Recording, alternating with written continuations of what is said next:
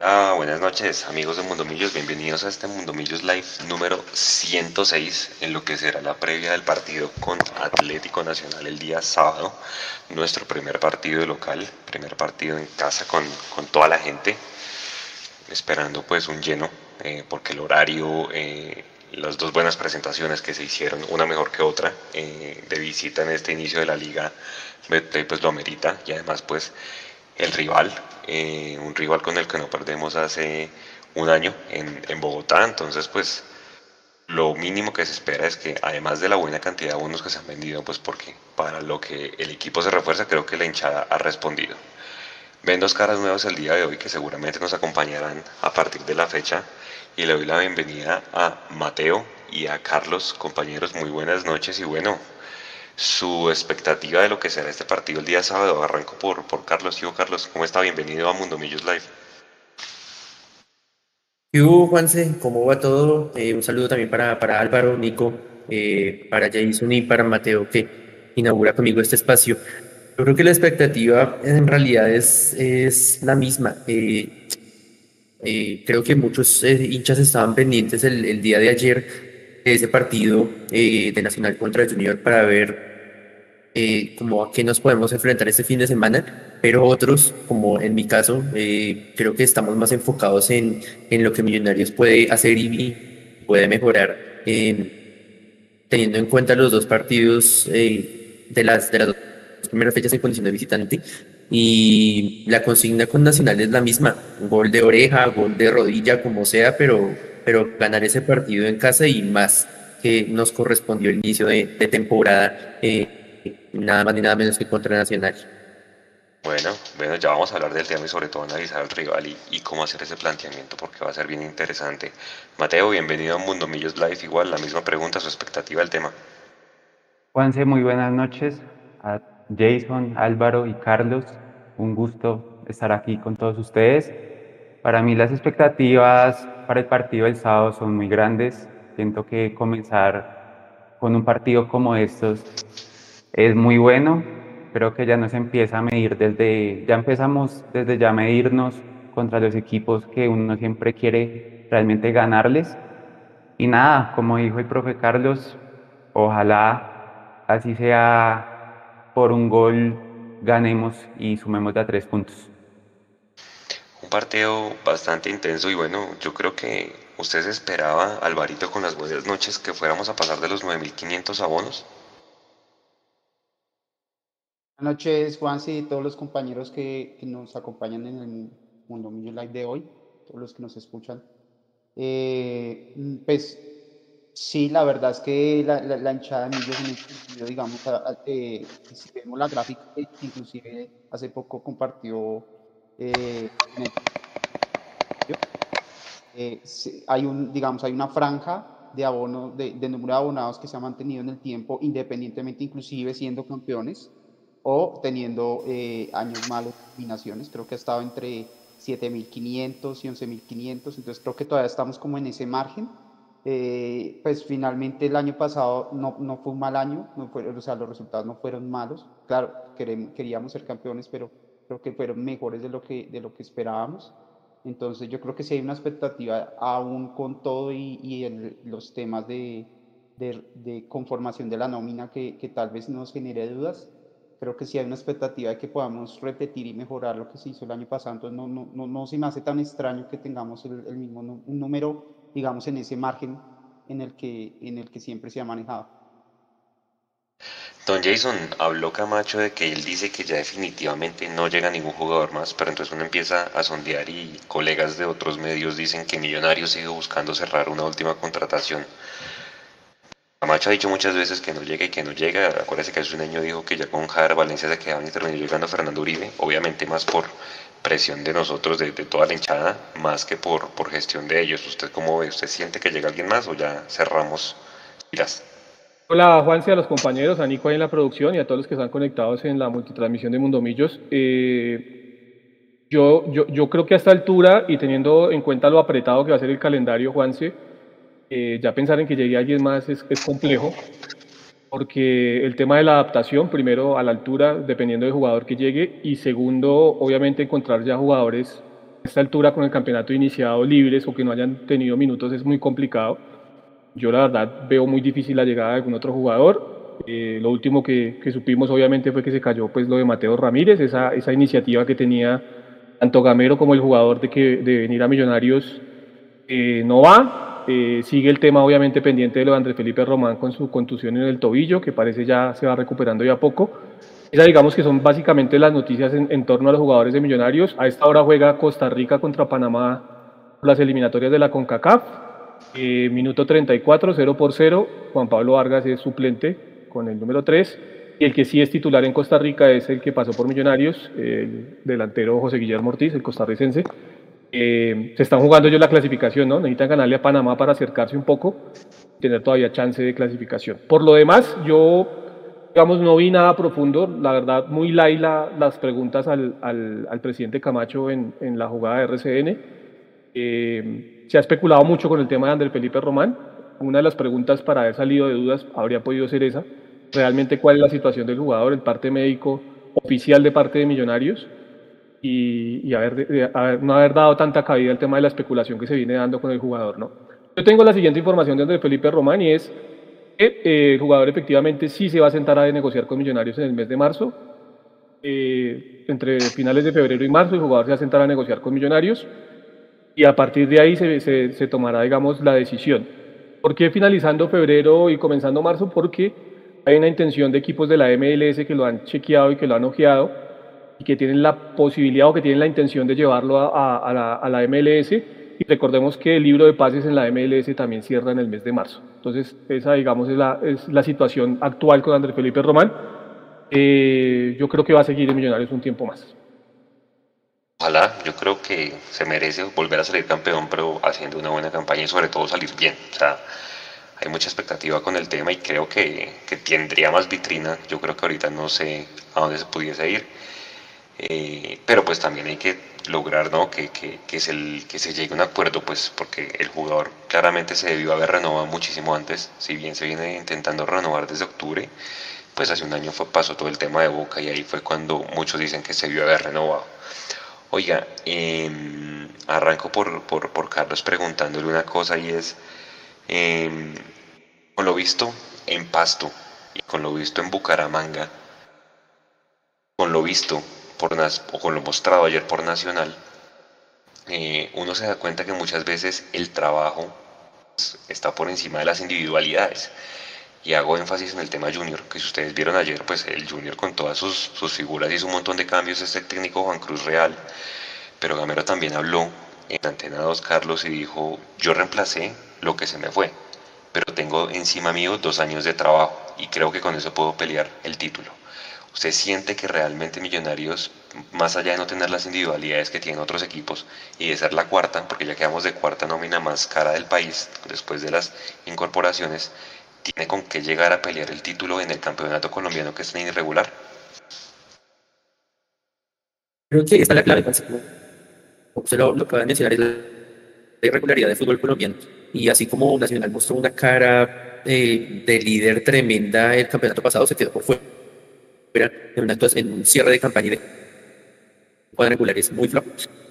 Eh, sí es cierto lo que dice, y le doy la razón al profe Gamero en cuanto a la memoria que tiene, y tiene dos años a favor, eh, pero creo que es como de parte y parte, porque tampoco puedes conocer que se le fueron eh, nombres importantes, y no solamente estamos hablando de Uribe o de Daniel Giraldo, que para mí es el que mejor reemplazado fue, eh, sino de, si nos vamos un poco más atrás del mismo Cristian Arango. Entonces, creo que a Millonarios,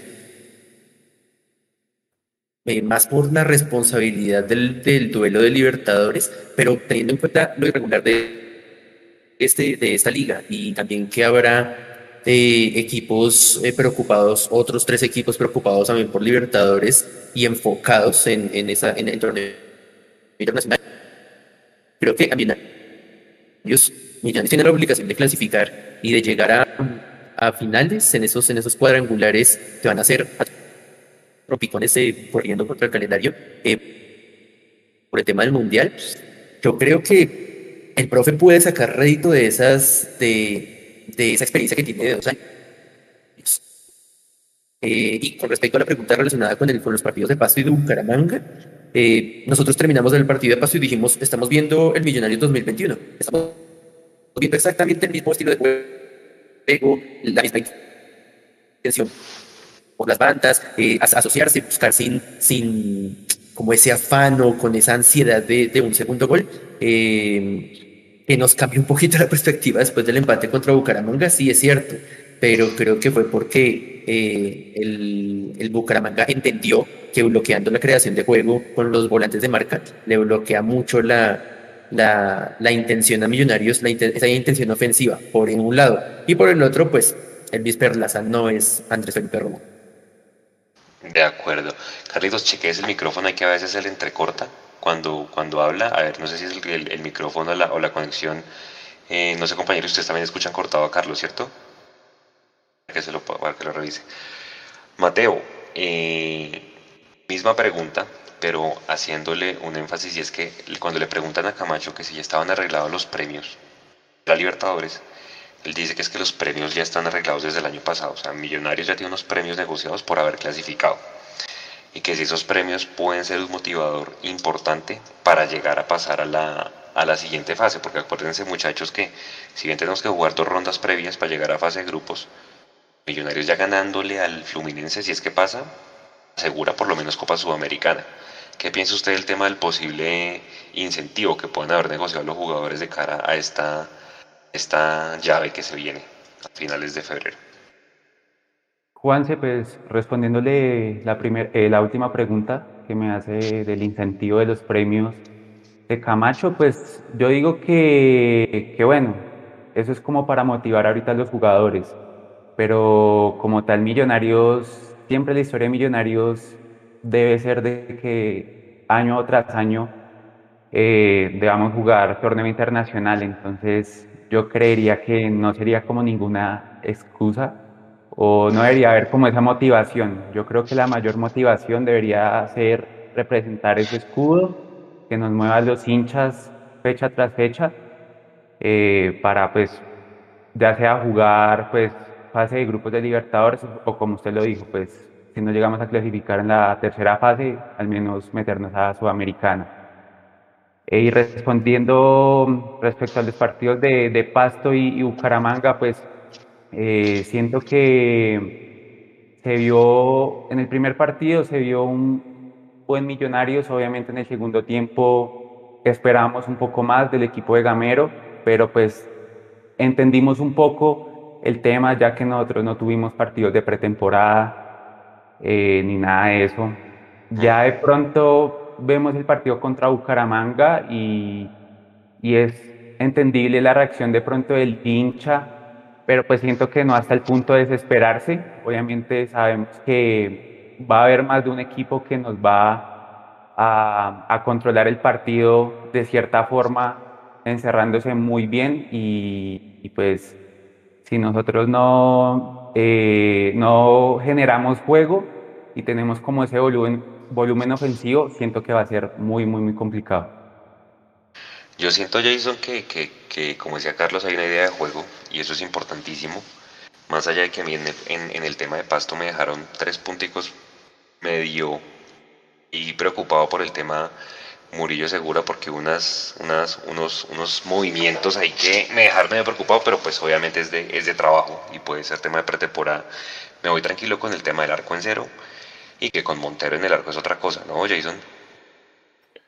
Sí, yo creo que eh, no, so, no, solo por las intervenciones, porque si uno realmente mira, Montero sí tuvo, tuvo, digamos, la fortuna de atajar ese penal frente al Pasto arrancando el partido. Lo que ha sido exigido realmente no. O sea, yo creo que ha, ha habido aproximaciones y Montero todavía no ha sido gran figura de Millonarios, en ese penal.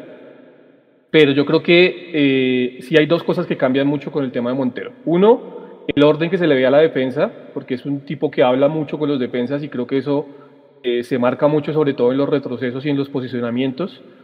Eh, y los cercanos, Juanse y compañeros, que siempre está ese cuadrado defensivo entre eh, los dos centrales y los dos volantes de marca. Eso yo creo que también es algo que tenemos que, que ir mirando, que a mi modo de ver en estos dos primeros partidos sí se ha ganado mucho más en marca con la presencia de Larry Vázquez, en comparación a lo que era Daniel Giraldo. Con Daniel Giraldo teníamos quizá un poco más de propuesta ofensiva, pero en marca no éramos tan, tan efectivos como lo hemos venido siendo en estos últimos dos partidos. Creo que hay, hay una ganancia para Millonarios. Y lo otro de Montero es el juego que tiene con los pies. Yo creo que Montero ha mejorado mucho su tema del saque largo y, y en esas, en, digamos, en partidos o en determinadas situaciones de los partidos, eh, ese saque largo, ya sea con las manos, que, tiene un muy buen saque largo con las manos o con los pies, para Montero eh, nos va a terminar dando la posibilidad de que nuestros delanteros o nuestros extremos mano a mano contra el arquero rival y ahí vamos a ganar varios puntos. Yo creo que eso, eso es un factor importante de lo que tiene hoy Montero para brindarle a Millonarios. Y, y, obviamente, pues lo que les decía, el pensamiento que, que, se tiene de la idea, pero sobre todo el buen, el buen posicionamiento que está mostrando Millonarios en defensa en estos dos, en estos dos partidos arrancando la, la temporada.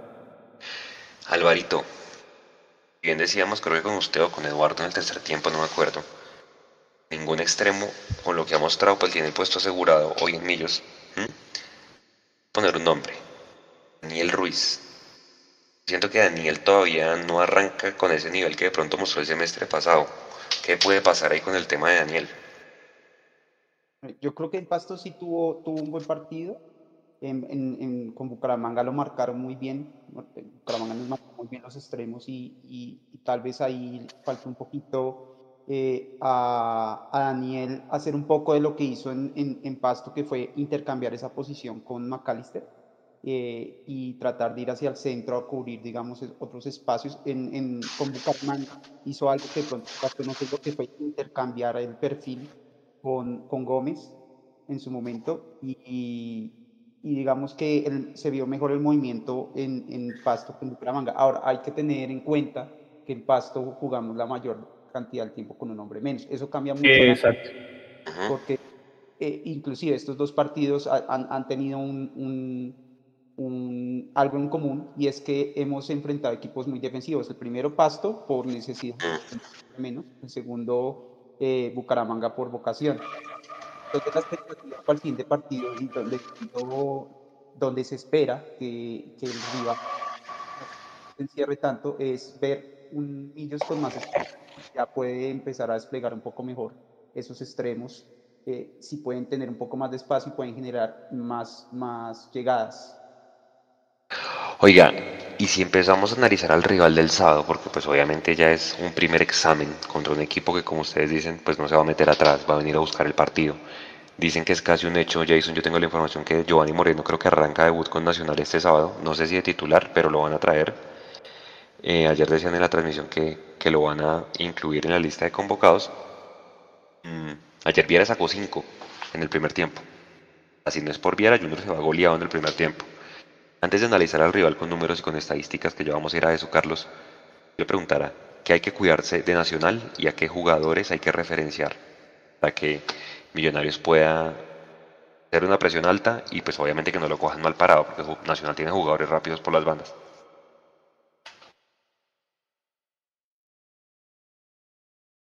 Pues yo me atrevo a decir que eh, está unido la primera, por la pregunta anterior que me hacía Juanse, porque yo siento que no tiene que fijarse en un hombre a hombre o en, o hombres, nombres particulares de Nacional, sino en el colectivo y en el juego que plantea su técnico. Y creo que esa vocación ofensiva que pretendemos acá en Bogotá, o que esperamos que muestre, puede jugar a favor de Millonarios recordando el partido del el último partido de todos contra todos, que también estaba buscando fase ofensiva, se descuidó atrás y Millonarios tuvo con qué cobrar. Eh, ahora va a ser con Erazo. Eh, no sabemos si como extremo izquierdo y cambiar otra vez eh, a Daniel Ruiz como lo vimos por momentos, por un pasaje cortico en el partido contra, contra Bucaramanga. Pero yo creo que es más como más centrarnos en la propuesta bloque de millonarios que a, a, hombre de referencia, obviamente. Estará, si, si se da lo de, lo de Giovanni Moreno, eh, también si se da, em, o imaginamos nosotros que, que su goleador será titular, pero yo me enfoco más en, en bloquear el planteamiento como tal del equipo más que un hombre a hombre. Dice Mateo, Igual que Carlos, la misma opinión, más bloquear el colectivo o sí o sí mira las individualidades que tiene Nacional.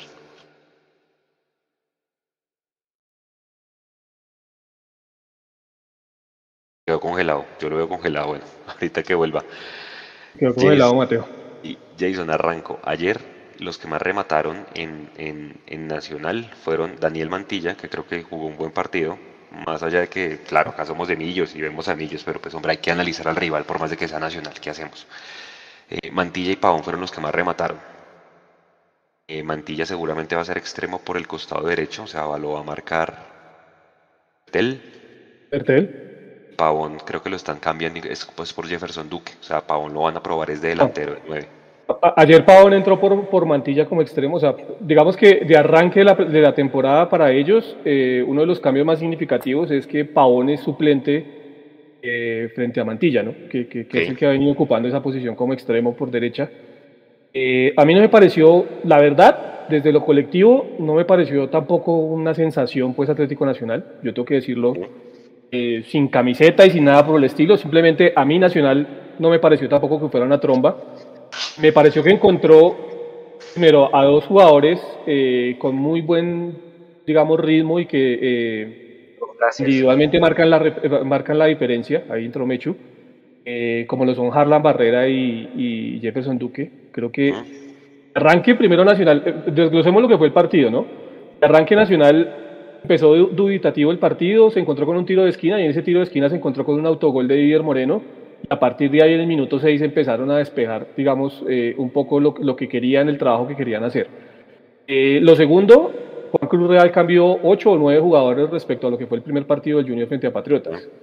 Eh, eso, eso también termina pesando, ¿no? Cambió los dos laterales, cambió a Walmer Pacheco y cambió a Fuentes, y eso obviamente le terminó quitando salida a Junior. Y en la mitad de la cancha también hizo algunos cambios porque ya fue Daniel Giraldo como titular, pero no un Daniel Giraldo parado en la primera línea como lo teníamos acostumbrado a verlo acá en Bogotá, sino más como un volante interior un poco más adelantado eh, en una línea de tres. Los dos que está utilizando él como cinco Juan Cruz Real son eh, Didier Moreno y Jesús Cabrera. Más adelante de ellos había una línea de tres en las, entre las cuales estaba Daniel Giraldo incluido. Entonces creo que de arranque ya Junior le dio suficiente ventaja nacional pero con todo y eso, eh, Junior hubo un momento que en el segundo tiempo, cuando Juan Cruz Real replantea un poco el partido y empieza a meter a los jugadores que habían arrancado en el juego frente a Patriotas, a excepción de Borja, que pues estaba en la selección, y de Inestrosa, eh, eh, le, le termina complicando la mano a Nacional, porque Nacional es un equipo que sale muy bien en los primeros tiempos, y esto digamos es un síntoma de ellos desde el semestre pasado, arranca muy bien los primeros tiempos eh, conectado, para que no tenga gran colectivo eh, de, eh, asociativo de juego, pero es un equipo que sí sale eh, a, a, tratar de presionar, que se trata de ser un equipo activo durante los primeros 45 minutos y en el segundo tiempo siempre se apaga. Y esto le terminó pasando también eh, frente a, a, Tuluá en la primera fecha, en donde Tuluá incluso tuvo como ganarle ese partido y le pasó ayer frente al Junior. Cuando parecía que Junior, después del descuento de Fernando Uribe, se le montaba en el partido y le llegaba al empate, eh, vino el gol de Nacional, el gol de Dorlan Pavón, donde terminó sentenciando. Pero la verdad, por lo que yo vi ayer de Nacional, es un equipo eh, que en el primer tiempo trata de dejar todas las monedas listas, en el segundo tiempo no es para nada un equipo agresivo, es un equipo que se cae muy, muy fácil, no es agresivo en la mitad de la cancha y creo que eso le termina jugando a favor a Millonarios por el buen pie de, de Larry Vázquez, de Steven Vega, de Macalister Silva y de Daniel Ruiz. Creo que si esos cuatro se juntan en la mitad de la cancha, le van a hacer pasar mala, mala, noche a, la defensa de Nacional. Y es un equipo que sí tiene muy buena media distancia. Y, en, y entonces, para evitar ese tema de la, media, media, de la media distancia, Juanse, lo que hay que estar es muy atento con las vigilancias. Y que en el caso de Daniel Mantilla, Steven Vega ayude a escalonar muy bien con Omar Bertel eh, el desborde de este jugador y que no le demos ventaja a Harlan Barrera por la mitad. Creo que ahí está la clave, pero no es un nacional tromba, pues que uno diga no se le puede ganar. No, para nada. Yo creo que Incluso si usted me lo pregunta, Millonarios hoy está un escalón por encima de Nacional en cuanto al juego. Está de acuerdo con la apreciación de, de Jason Alvarito que Nacional está, eh, que Millos está un escalón por Nacional. Yo puedo decir que en el colectivo sí, en memoria futbolística sí, no en los recambios, porque de pronto en los recambios usted mira en Nacional pues hay más individualidades que por ejemplo en esos partidos como con Bucaramanga creo que ahí faltó un revulsivo en ese en esos en ese banco de suplentes. Pero bueno Alvarito usted qué opina del tema antes de darle la palabra a Mecho que ya entró sí, sí estoy de acuerdo con Jason. El trabajo eh, nacional con sus individual, individualidades ha, ha, marcado un poco la diferencia por ciertos pasajes de los partidos que ha jugado. Es, muy interesante lo que dice Jason porque mucha gente se quedó con el partido contra el Junior, por alguna razón se vio más que con el partido que hicieron con Cortuluá y el partido con Cortuluá, eh, los, los, análisis que hacen ellos de ese partido es que fue un partido tirando a mal, nacional, lo tuvieron para perder contra un equipo que en teoría está recién ascendido y que prácticamente no, no tuvo mayores refuerzos, entonces digamos que eh, a nivel eh, colectivo están todavía construyendo Mantilla creo que encontró su posición porque en Equidad jugaba de 9 o inclusive de armador eh, y al final fue encontrando esa posición de extremo y creo que de extremo ahí lo está, lo está haciendo muy bien y creo que ese es el jugador que de pronto debemos tener más en cuenta. Pero, pero sí, lo que su merced dice, lo, nuestra, nuestro talón de Aquiles puede ser eh, esos recambios que en algún momento se pueden necesitar. Si nosotros resolvemos el partido en un primer tiempo, podemos eh, perfectamente tener con qué aguantar y, rematar el partido, corrigiendo un poco lo que nos pasaba el semestre pasado, que yo creo que ya con Montero podemos cerrar los partidos un poquito más tranquilos. Eh, pero si el partido de pronto no se, no se resuelve pronto, si nos llevamos un segundo tiempo eh, empatados y necesitamos un cambio productivo que nos, de, nos muestre otras vías para llegar al gol, ahí es donde de pronto podemos, podemos tener una debilidad. Esperemos que, pues, que podamos resolver. Don Mecho, buenas noches. ¿Qué fue lo que pasó en Bucaramanga? Que por ahí una cantidad de videos rondando que, que madrearon a Camacho y a toda la delegación que estaba por allá en un, en un palco y después muestran al Pitirri Salazar por allá haciéndole rosca a una persona que le está gritando. ¿Qué fue lo que pasó? ¿Usted supo? ¿Estuvo allá por Bucaramanga? ¿Se escucha ahí? ¿Se me escuchan bien? Fue Alvarito. Sí, sí, eso iba a decir yo, ¿no? Pues fue Pitirri, estamos seguros de que fue Pitirri. Para mí no es Pitirri, ¿no? ¿Quién es bueno? Su merced, ¿qué sabe? A ver, ¿sí? ¿se escucha bien ahí, compañeros? Señor. Listo, buenas noches para todos. Qué pena la demora. Acabo de, de aterrizar de Bucaramanga, por eso no entré a las nueve. Bueno, les voy a contar lo que yo vi, porque donde fueron los videos que se grabaron es en Occidental abajo y donde estaba yo, que es la tribuna de prensa occidental arriba. Entonces, desde donde estábamos nosotros, nosotros estábamos con unas cinco personas más, no se vio nada de lo que se, de que, lo que se mostró en el video porque la visual no nos daba. Entonces, sobre ese video no sé. Lo que sí sé es que cuando yo iba bajando, cuando se acaba el partido, yo voy bajando para la rueda de prensa. Hagan de cuenta que para la rueda de prensa uno tiene que bajar dos bandejas y al lado, o sea, los tiene que dejar entrar a uno por una puerta con una reja que tiene candado y ahí hay una, dos puertas contiguas. Una lleva a los palcos y la otra lleva a lo que es la sala de prensa y los camerinos. La sala de prensa y los camerinos en Bucaramanga son con una escalera así en espiral tipo casa antigua y toca, toca sí o sí subir esas escaleras y llegar a la zona de, de camerinos y a la sala de prensa. Cuando yo iba a entrar a la zona de prensa, que llegué a esa puerta con el candado que les digo, sí estaba saliendo el presidente, estaba saliendo, si yo no estoy mal y vi bien, Carlos García, estaba saliendo César Ardila, estaba saliendo Pitirri y se escuchaban improperios. en un principio la gente pensó que era la gente del Bucaramanga, o sea, los hinchas del Bucaramanga que iban bajando pensaban que, pensaron que eran los mismos hinchas del Bucaramanga que estaban tirando improperios. Cuando ya vimos pasar al presidente, ya todo el mundo empezó a decir, ah, no, son los hinchas de millonarios que los están insultando. Entonces sí hubo un instante en los que cuando ellos fueron a salir de ese, de ese palco donde estaban, que era solamente salir y cruzar a la puerta del frente de la puerta contigua, en ese momento sí los alcanzaron a insultar. Lo de las roscas, yo no he visto la foto, les voy a ser sinceros, ahorita la veo y les cuento quién podría ser. No sé quién fue, no sabía de, esa, de esas roscas, pero sí hubo lo que yo alcancé a ver, ¿no? Lo que les digo, porque ese video que se graba desde abajo estaba muy lejos de nuestra visual y era imposible determinar si esos insultos eran hacia ellos o no.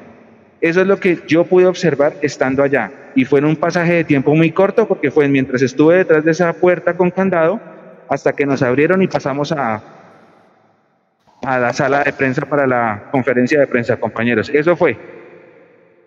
Bueno. De hecho, se ve gente hasta con camisetas del Bucaramanga recriminándoles. Curiosísimo. Es que es, es, es, confuso, la, la, escena es confusa, Juanse, porque todo el mundo está saliendo ahí en ese momento. Están saliendo los del Bucaramanga y están saliendo los que tienen camiseta eh, neutral o de la selección. Entonces, por eso es tan confuso, pero sí el que va saliendo en ese momento es el presidente Camacho. Y sí hay una gente del Bucaramanga que empieza a decir, ah, es que los que están insultando a los de Millonario, mano, y listo. Eh, pero son, es un instante de que 10 segundos lo que, lo que se alcanzó a presenciar ahí. Ok, bueno. Bien, ya fue un, un, un tema que pasó, esperamos pues que no haya pasado a mayores, que, que simplemente pues hayan sido el tema de improperios, más allá de que Camacho y compañía pues y Ardila y toda esta gente pues no ha hecho el, el mejor trabajo, pues hombre, que no haya pasado tema de agresiones porque con eso no se soluciona absolutamente nada. Señor Juanse, yo Mateo, le voy a hacer una pregunta. Ahí está Mateo Grande. Eh, bueno, primero saludar a Mateo y a Carlos, eh, nuevos integrantes de este equipo. Gracias por conectarse y por estar con nosotros. En nombre de todo el equipo, un abrazo gigante, compañeros, y bienvenidos. Lo que necesiten de, este, de esta familia de Mundomillos, a sus órdenes. Y lo segundo, el dato de abonos es muy bueno, si ya tocaron ese tema. Yo tengo una pregunta, compañeros. Eh, hay una especie de campaña en redes que dice algo así como que se protesta en la cancha. Y hay gente incluso que está invitando como a que vamos al estadio a alentar al equipo, pero vamos a, manifestarnos y a hacer sentir nuestro inconformismo, ¿no? ¿Ustedes creen que eso sí vaya a pasar? Siendo completamente sinceros, que la gente vaya al estadio a, a hacer eso que se, se alcanzó a ver de Bucaramanga, ¿ustedes qué creen? Bueno, yo creo que con, vea, empezamos ganándole a Nacional minuto 20 y terminamos ganándole, la gente se le olvida. ¿Ustedes qué creen? ¿Qué dice Leo?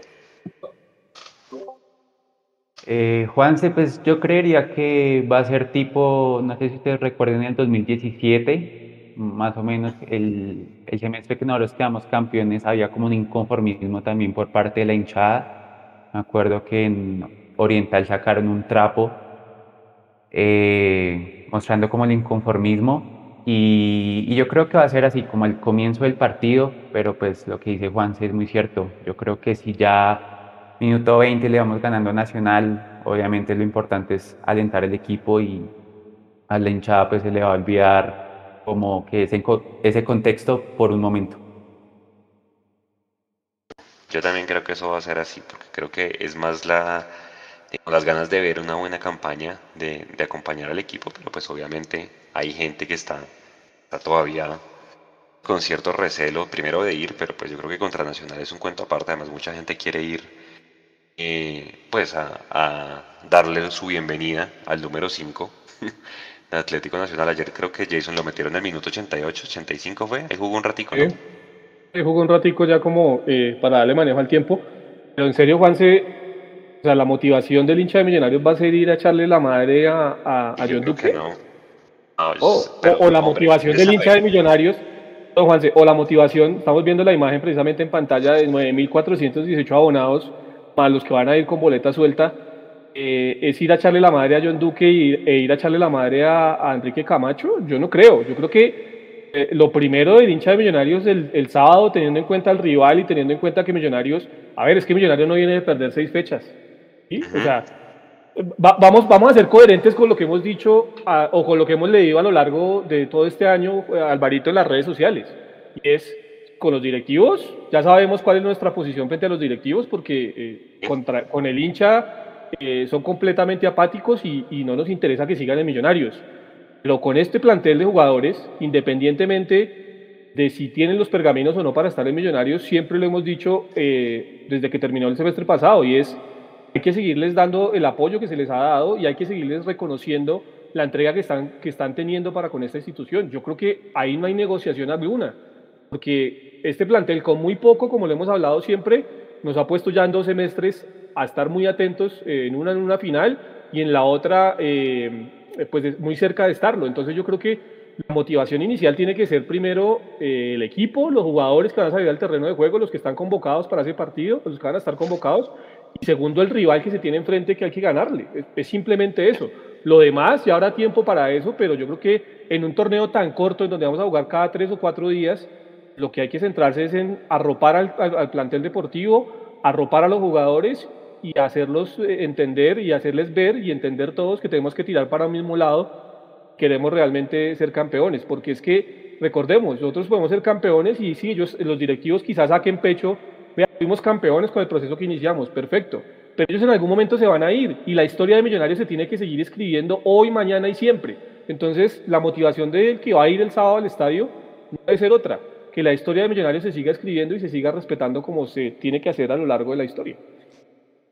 Creo, y, y yo creo que tiene que ser así, además, pues porque, hombre, usted compra la es para ir a ver un partido de fútbol, no para ir a echarle la madre o insultar a alguna, a, alguna persona. Pero sí, yo creo que, señor. Eh, el, de, el que hace las roscas es Carlos García. Ya Huguito me pasó el video acá por interno. El de las roscas es Carlos García, director de mercadeo. Él es el director de mercadeo y segundo representante legal de Azul y Blanco. Es el que pasa haciendo las roscas. Él es ese, él es, no es Pitirri. En esa imagen se ve, bueno, se ve el presidente, se ve a, Carlos, se ve a Diego Rojas, que es el preparador de arqueros, que también estaba por ahí. A César no alcancé de pronto César se... Ay, a Salomón. Esos son los que están ahí en, el, en esa acabo, toma. acabo de ver el video, Mechu, y sí, efectivamente, eh, Carlos García va delante de Salomón Betar, ¿no? Eh, va delante de Salomón. Y eh, él es el que termina haciéndole el gesto a los hinchas, ¿no? ya, yo tengo una Quiero creer, Juanse, que fue una equivocación de un ser humano en medio de la calentura, ¿no? Queda feo, queda feo por, por los datos que da Mechu. Eh, el tema de mercadeo de millonarios es, el que lo maneja y es el segundo representante de, Azul y Blanco. Pero quiero creer que solo fue eso, un tema de calentura, una equivocación del momento, porque pues uno también a veces eh, le dicen la palabra que no es y uno termina estallando, ¿no? Creo, creo y espero que, que haya sido así. Ojalá, ojalá. Ahora la pregunta, venga, yo tengo una pregunta random. ¿Qué rol tiene Salomón Vitaro en Millonarios? ¿Quién sabe? Es de Salomón es un tema de fidelización. Dele, Alvarito. Sí, él trabaja con fidelización y, es el, si no estoy mal, todavía el gerente del equipo. Alvarito, ¿usted sabe más? Sí, sí, entiendo hasta donde sé que él, tiene eso y, refiriéndome a lo que dice Jason, uno no quisiera pensar que es eso, pero después empieza uno a atar a cabos con la forma en que se maneja Millos hacia sus hinchas y entonces empieza uno a dudar, porque pareciera que como que ahí se reflejó el, el, verdadero sentimiento. Sí, sí, Alvarito, pero, pero mire, y esto no es siendo abogado del, del diablo, pues porque no, no, no, es mi interés, es que no sabemos realmente cuál, qué tipo de improperios hubo o cuál fue la situación, ¿no? Nosotros estamos basando en un video que, nos, que tenemos de, no sé, 10 segundos, de 8 segundos, donde evidentemente es precisos captan esa situación, pero no sabemos realmente eh, el contexto en el cual sucedió, en el cual sucedieron las cosas, ¿sí? Eso es una realidad. Sí, yo creo que eso es importante, pues sin conocer, obviamente, como dicen por ahí, hay tres versiones siempre en todo cuento, ¿no? La suya, la mía y la que realmente pasó. Entonces, habrá que ver qué, qué sucedió. Pero venga, eh, volviendo al, al, al, tema del rival, y ya con números, muchachos, arranco por usted, Carlos uno mira el, equipo al que le ganamos versus este, pues tiene una pieza distinta que es el señor Alexander Mejía, pues para nadie es un secreto que es un volante, que saca los equipos desde atrás, que tiene buen pie y todo el tema. Uno mira y este man es el que tiene más pases dentro del equipo, dentro del equipo en los partidos que ha jugado junto con Aguilar. O sea, haga de cuenta que el homólogo, guardando las proporciones, no me estoy comparando, hablo dentro del juego, si Allinas y Vega son los que más sacan el equipo y los demás pases en, nuestro equipo de Millos, allá los que más sacan el equipo desde atrás son Aguilar y Alexander Mejía. Yo siento y tengo la percepción de que quien gane el mediocampo el día sábado se va a llevar el partido. ¿Qué dice Carlitos? Pues es que Juan, para, la muestra tenemos el botón del partido contra Bucaramanga. ¿Ahí me escuchan bien? Sí, yo lo escucho bien. Sí, sí, les, decía, les decía que eh, para la muestra tenemos el partido contra Bucaramanga y todo nuestro fútbol ofensivo se vio manietado porque la, propuesta de los volantes de marca eh, fue bloquear la salida de, Steven Vega y la salida también de Larry Vázquez. Entonces creo que ahí eh, va a pesar lo que mencionaba Juanse, que ganamos con Larry Vázquez en lugar de Giraldo que Giraldo no marcaba tanto y la Rivas que sí nos apoya más en marca y ese va a ser como el rol eh, importante, obviamente también desde Steven Vega, de bloquear esa salida del, equipo de Nacional desde atrás con Alexander Mejía, que era lo mismo que eh, Santa Fe destacaba ahorita que Alexander Mejía estuvo con ellos, que era lo que le estaba brindando al equipo cardenal. Entonces, a, ese ejemplo que sufrió Gamero y, que, y, que, trataba de darle vuelta por todo lado con los, con los, eh, laterales y con los extremos en Bucaramanga, es lo que le tiene que quedar a él de reflexión para decir, esto mismo se lo puedo plantear en ese medio campo Alexander Mejía para frenar la salida de Nacional y ese filtro de, y esa transición de defensa-ataque. Eh, Mateo, un tipo que pasa mucho, mucho el ataque, que es el lateral de ellos, para nadie es un secreto, Gerson Candelo. Tipo, haga de cuenta, va y viene, va y viene, es mejor atacando. Yo, yo no siento que él esté por encima de Román, por ejemplo, en la selección Colombia, porque Román creo que es mejor defendiendo. Gerson Candelo es muy flojo defendiendo, pero el tipo es muy rápido. Eh, y ahí por esa banda seguramente va a estar marcando Bertel. Ahí conforme a eso, que van a estar Gerson Candelo y Daniel Mantilla por la derecha ¿Usted se siente tranquilo con Bertel y con Ruiz marcando esa banda? O sea, Millonarios tiene que salir con su idea de juego o tendría una consideración diferente por esos jugadores que van a estar el sábado en el equipo rival. No, Juanse, yo pienso que Millonarios debe seguir su idea de juego. Siento que con el transcurso de los partidos y desde el año pasado mucho más cuando Omar volvió a la titularidad, eh, siento que ha cogido más como regularidad y el tema de defensivo ha mejorado mucho, obvio. Hay mucho por seguir mejorando, pero siento que no va a ser como eh, pues que vayamos a sufrir bastante como por esa teniendo pues a Omar Bertel y a Daniel Ruiz, como se lo viene comentando. Siento que va a ser de parte y parte. O sea, yo creo que ellos también estarán, han visto los partidos de Millonarios, se dan cuenta que Omar Bertel también es un lateral que va y ataca mucho, que va y centra mucho, que apoya mucho en la parte ofensiva Millonarios. Entonces siento que, que se va a jugar como a lo mismo. Creería yo que debería ser así. Mechu, si no llegamos a hacer un remate de media distancia o de fuera del área, porfa, de una vez llévese la pregunta para hacerse la gamero al jugador. ¿Por qué nos cuesta tanto rematar de afuera? Ya que en Bucaramanga no probamos, en Pasto casi que tampoco. Entonces, porfa, hay que, ya lo están dejando preguntar en las ruedas de prensa, no se lo vaya a olvidar porque creo que esto sí lo hace Nacional y no lo hace Millonarios. Eh, tiene jugadores con, con pegada, ¿no? Y, y, ahí el que más remata afuera es Harlan. Ahí va mi pregunta para usted. Este, este, equipo tiene dos tipos que son muy, muy encaradores, que son Harlan Barrera y el rifle Andrade cuando los mete. O sea, tienen recambio para esa posición. Este man ya sabemos que se va a tirar al piso cada cinco, cada que lo toquen. Y pues obviamente el árbitro que esté, no sé quién va a pitar, creo que no ha salido, seguramente le va a comprar la mayoría de esas faltas. ¿Cómo hacer con eso? Ponerle marca individual, escalonada, en bloque a este man, a dejar la barrera, ¿qué hacemos? Porque pues el man más allá de que nos cae mal, pues, no hay que, digamos, no hay que desconocer que tiene un talento importante, ¿no? En filtrar balones y en remates de afuera. Sí, Juanse, está, estoy entre esa pregunta y entre la pregunta de por qué los, el equipo arranca los partidos dormido. Dese cuenta, Pasto, el penalti, Bucaramanga, el gol anulado, gracias a Dios. El segundo tiempo en Bucaramanga arrancamos hiper mega dormidos los primeros 15 minutos hasta que meten los cambios el profe. Y con respecto a lo otro, hay un, hay un modelo, un movimiento interesante que yo vengo referenciándolo mucho. Al profe le está gustando soltar un volante para acompañar a McAllister cuando tenemos la pelota, hacer un 4-1-4. Eso lo vimos mucho en Pasto.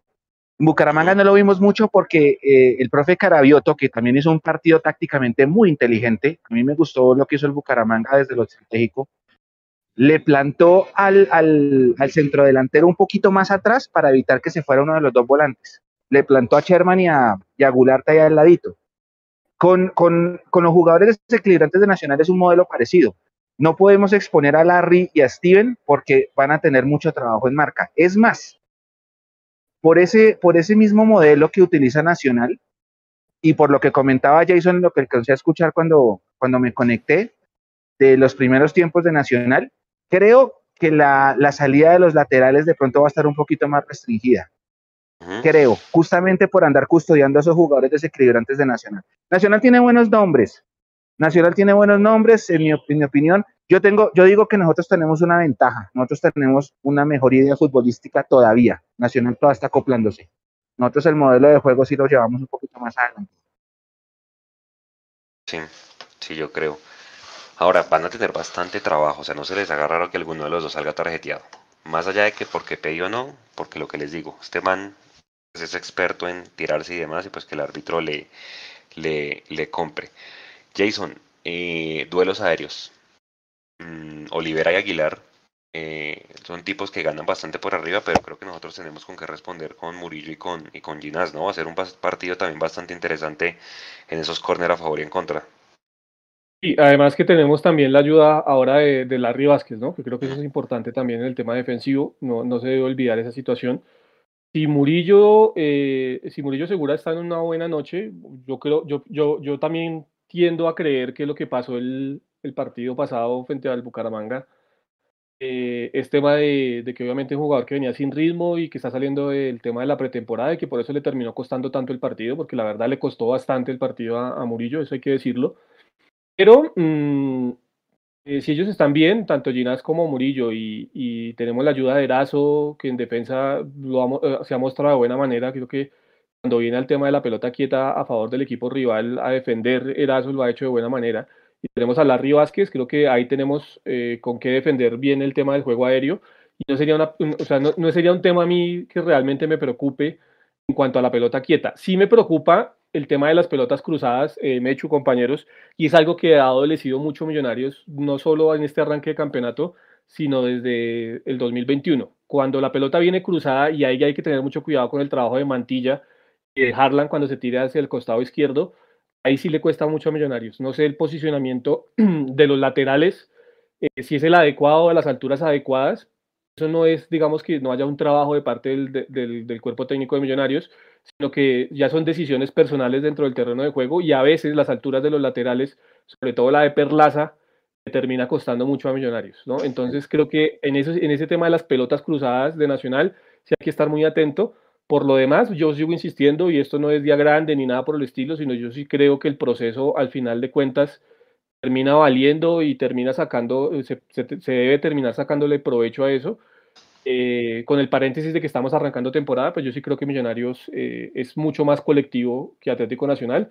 Y sobre, ese, sobre esa idea, eh, sé que está trabajando el profe Gamero y sobre esa idea sé que los laterales, eh, a diferencia de lo que piensa Mechu, no van a estar metidos en la parte de atrás, van a seguir siendo laterales muy altos, porque en el momento que Millonarios ponga los laterales altos, hace también que sus extremos se tengan que replegar y para esa línea de 5 en la mitad de la cancha. Entonces, es también la contrapuesta, ¿no? No solo pensar en qué nos pueden proponer ellos en ataque, sino también nosotros, desde, nuestra propuesta perdón, con los laterales, ¿qué los obligamos a hacer? Y si les ponemos los laterales altos, pues seguramente los extremos de ellos van a tener también que replegarse.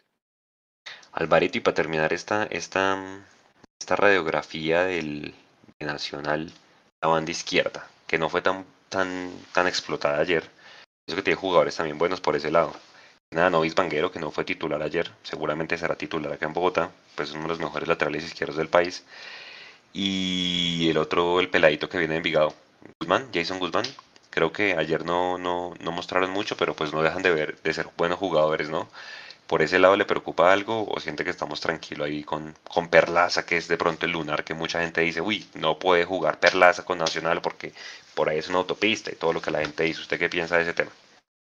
Bueno, pues la, verdad Perlaza sí no ha tenido los mejores partidos eh, este, ahorita arrancando este torneo. Eh, de hecho, pues digamos, muchos, muchos tenemos que ha hecho él en, en en, en, en, su estancia en Millos. De hecho, yo creo que se ha visto mejor inclusive cuando le ha tocado suplir la, la otra banda, cuando le ha tocado jugar en la banda derecha se ha visto inclusive mejor.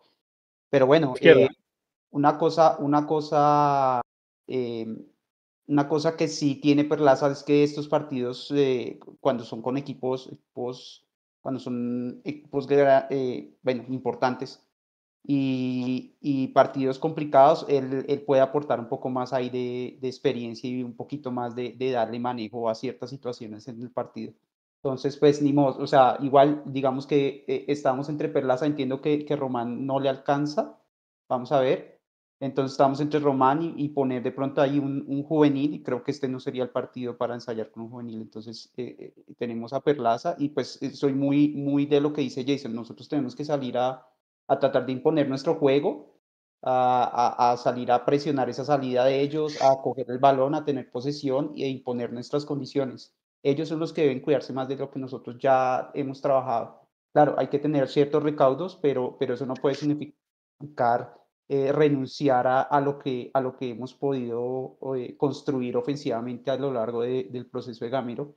Entonces, eh, creo que importante va a ser desde el principio imponer esas condiciones, tener una presión alta, un ritmo de juego muy alto, intentar jugar, intentar jugar, que a mí no le convienen los partidos cortados, entonces necesitamos es que, que se vea, eh, miren que por ejemplo ese partido, como, yo me lo estoy imaginando, es muy parecido al que vimos en Medellín.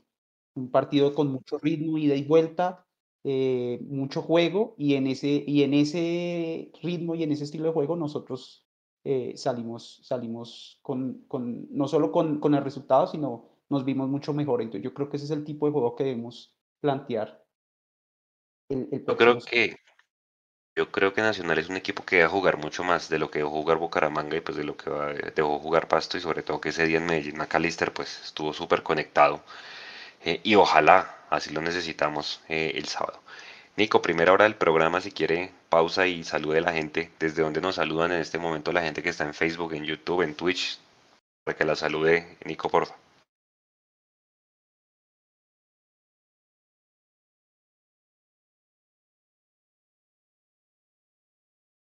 Ya,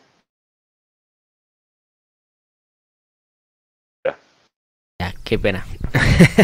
Con el micrófono cerrado es como difícil.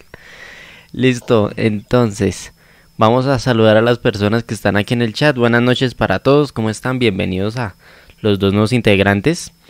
Han opinado durante todo el programa, han estado aquí conectados. Está la banda del Posilla Activa.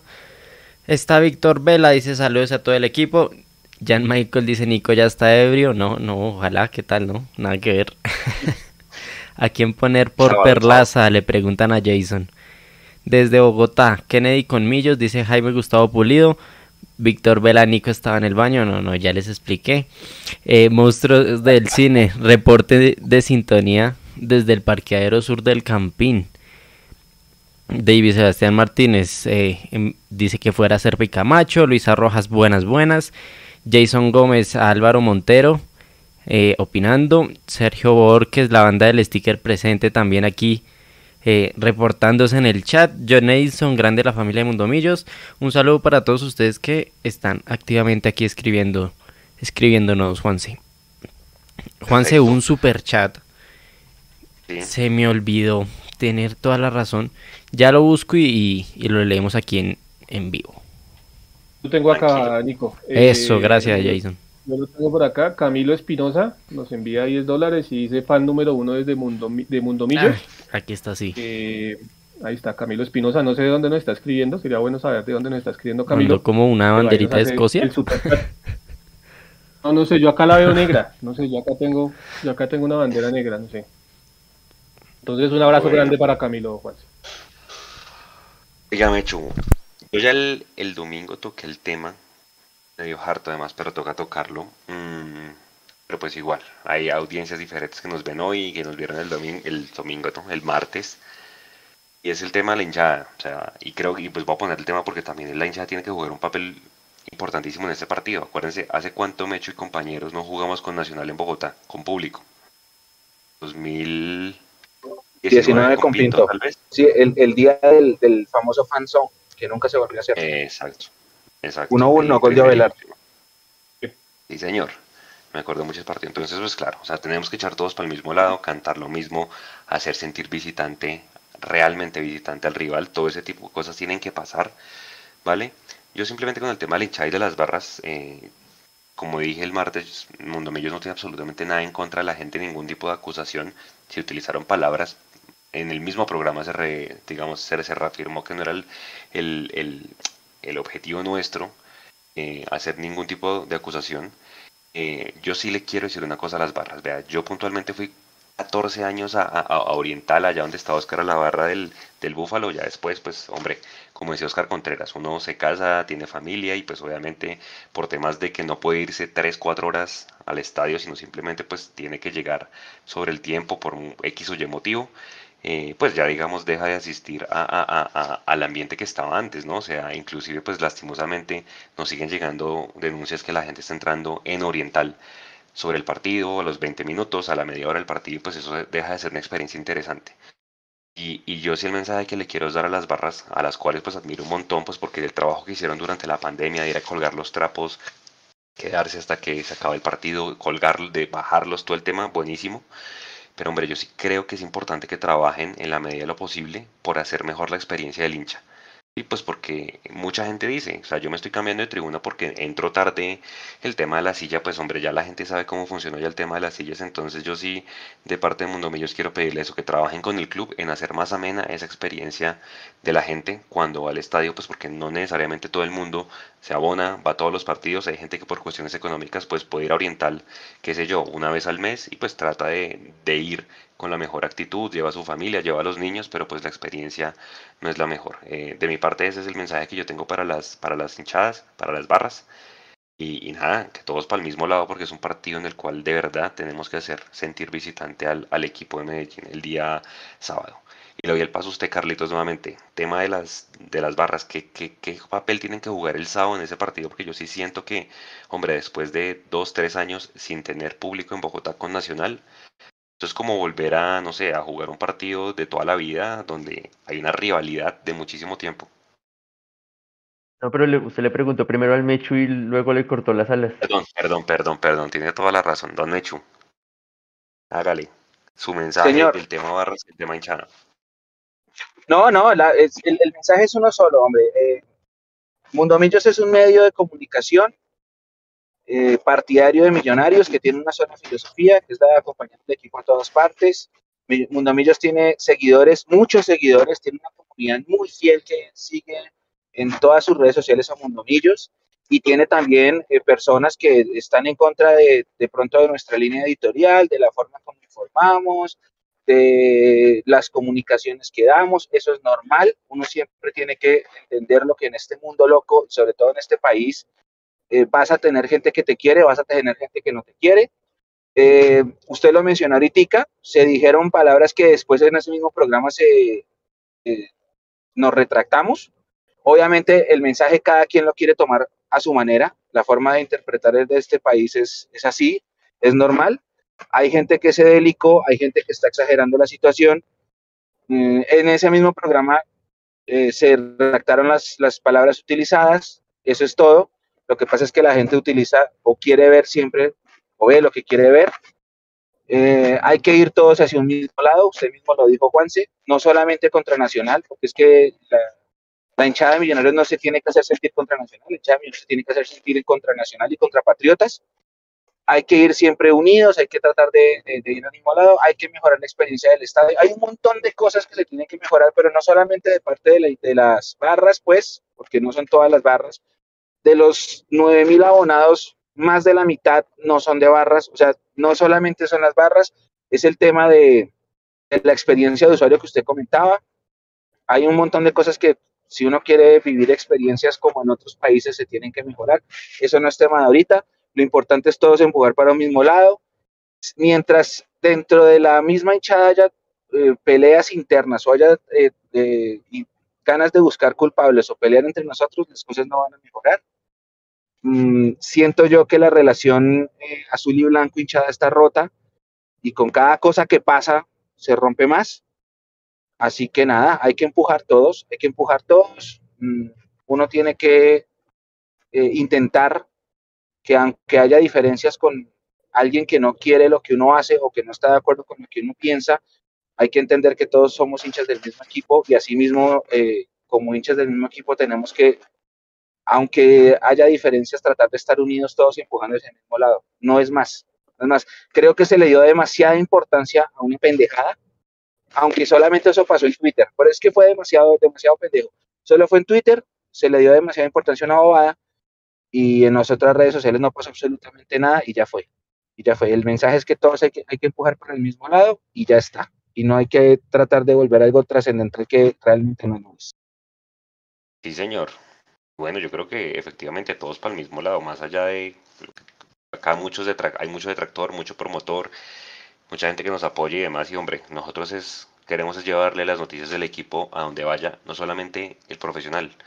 Vamos a estar seguramente mañana eh, cubriendo entrenamientos. Vamos a estar dentro de ocho días cubriendo la Libertadores Sub-20, porque es que acuérdense, y ahora sí, Carlitos, le doy la palabra, eh, pues es que Millonarios no solamente tiene equipo profesional masculino, sino hay otros equipos y hay eh, divisiones menores que también están jugando y representan ese escudo.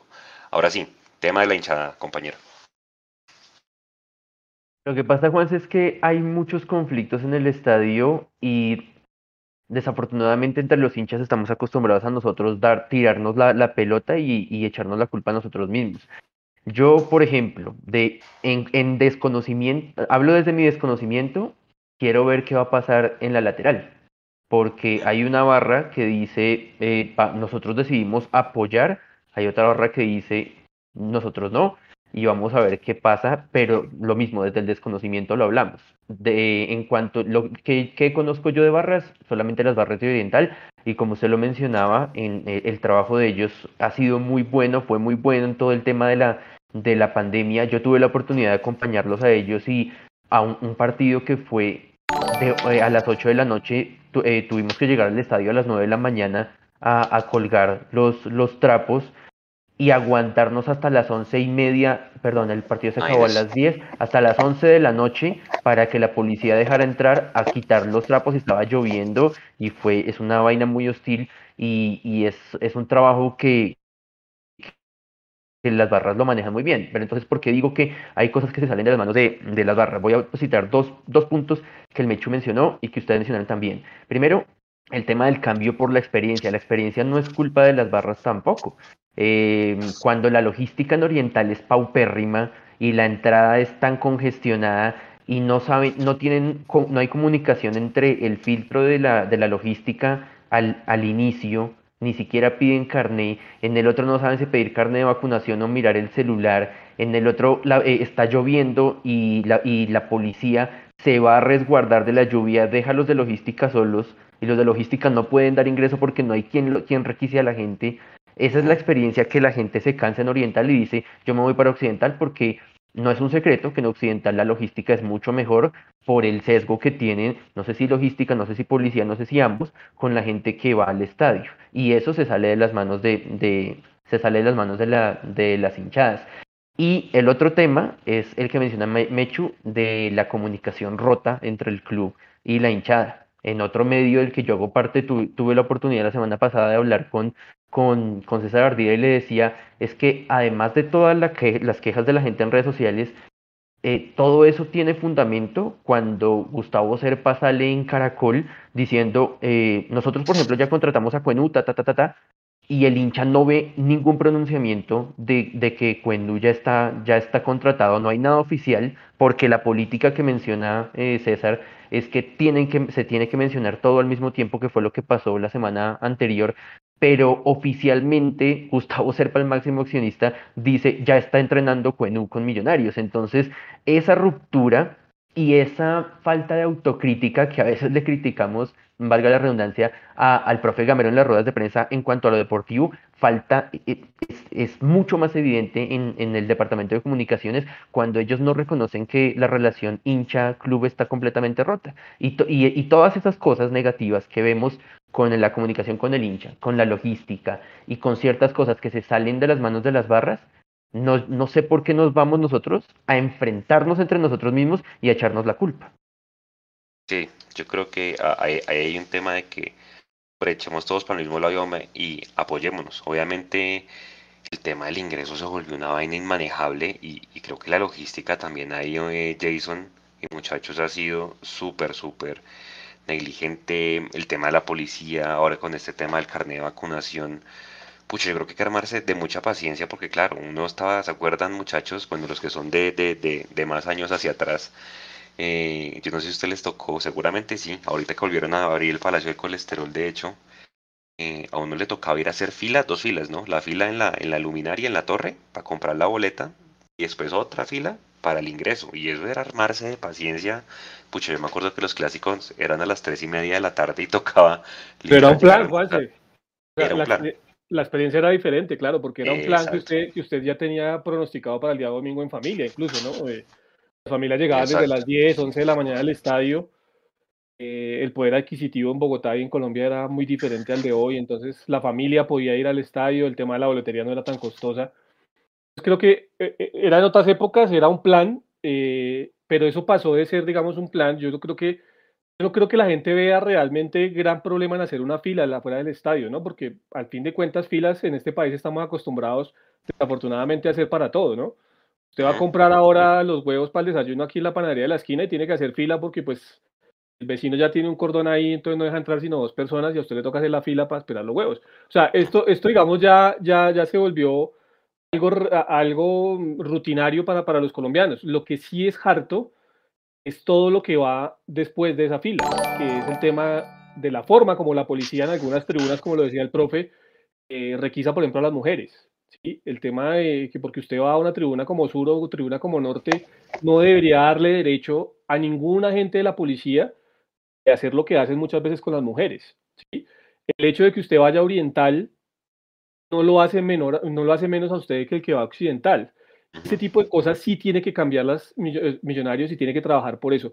Yo en algún momento, por allá en el 2017, 2018, vi muy empoderado de esa situación Enrique Camacho. Hablé bastantes, en bastantes ocasiones con él respecto a esa situación y él estaba muy empoderado del tema. ¿Qué pasó?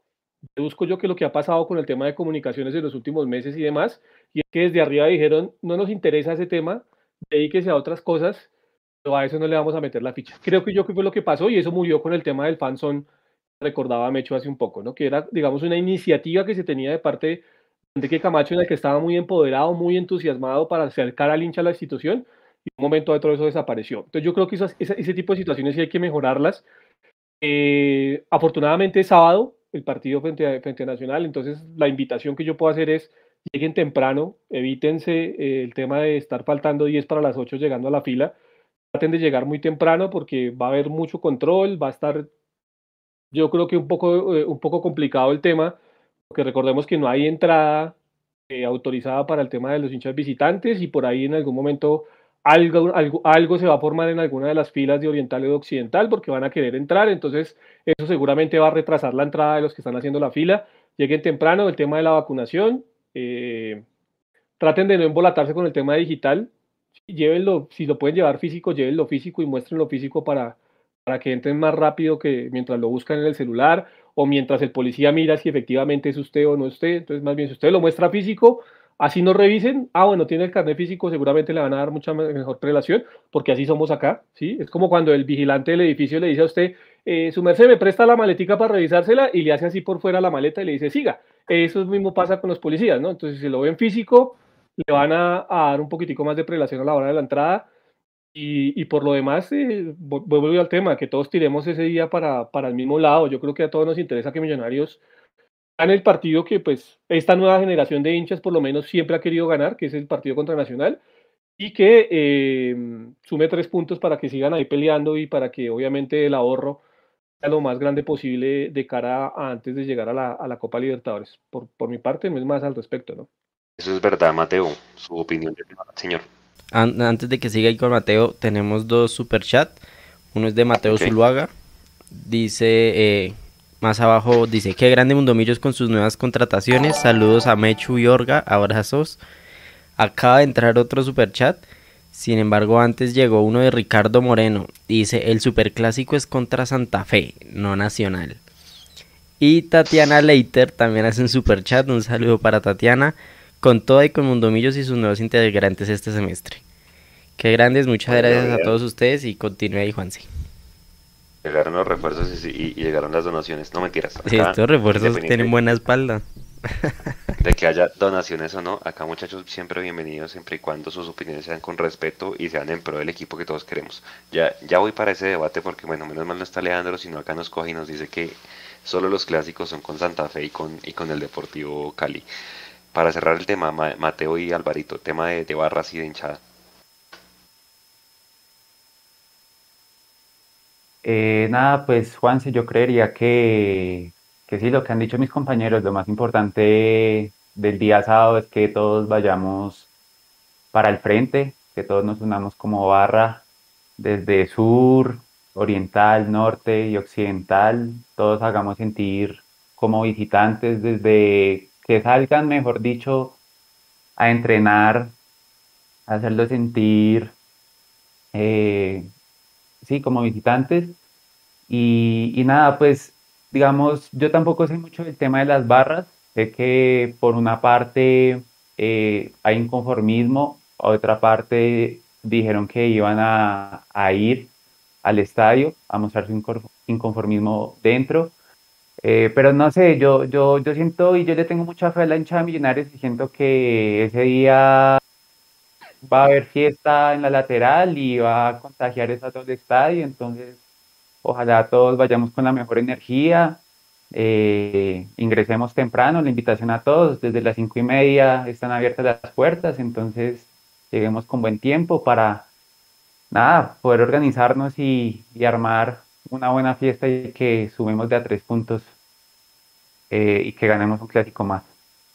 Es que, o sea, de verdad, tengan en cuenta eso. Yo no había quedado en cuenta hasta ahorita que lo dije. Son 20, 21, 23 años sin jugar con Nacional en Bogotá. O sea, esto no es de todos los días y, pues por X o Y motivo. Y, además, pues el último partido en Bogotá lo ganaron ellos. Y nosotros ganamos el último allá en Medellín. O sea, va a ser una, un antecedente bonito, Alvarito.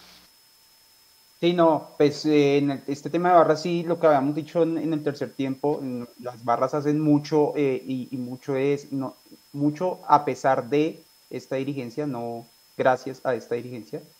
Eh, y, y, es que son detalles muy chiquitos en los que se podría mejorar mucho el tema de, del tema de, de, la experiencia en el estadio. Yo, yo voy a mencionar dos muy rápidamente, inclusive que pasaron y que, que uno de ellos pasa y eh, yo recuerdo mucho, creo que fue en la final contra Santa Fe, el partido de ida, eh, las barras se organizaron para eh, tener como fiesta en el estadio, llevar muchos rollos de plástico, muchos inflables de plástico.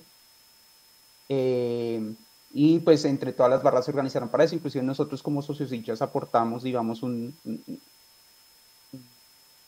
una cantidad de, de esos inflables y eh, de un momento a otro, eh, la comunicación de Azul y Blanco fue que ya había un patrocinador que iba a dar esas, esas bombas y que entonces pues que ya no, ya no era necesario que, que las barras las pusieran. Entonces ahí, digamos, ese detalle, pues sí, o sea, que el patrocinador también apoye eso, pero ese detalle de no tener esa, esa delicadeza de coordinar ese tipo de cosas, con ese esfuerzo que, que las barras y que la gente hace para, para armar ese tipo de fiestas, pues, pues empieza, empieza a deteriorar las relaciones y empieza a sentirse eh, ese, ese, desprecio del que siempre habla. Hay otra situación que se da casi siempre y es que en Millonarios no tienen la delicadeza de, de, tomarse en serio el tema de la logística y, y, buscar maneras, ni siquiera tienen que invertir, es simplemente organizar la forma en que la gente entra al estadio. Eh, en Oriental, y lo pueden probar en este partido, en Oriental Sur siempre se hace una fila enorme, enorme en Oriental Sur se hace una fila gigantesca, eh, que la gente eh, generalmente entra tarde, pero si se van hacia Oriental Norte, o hay muy poca fila o la fila es mucho más corta.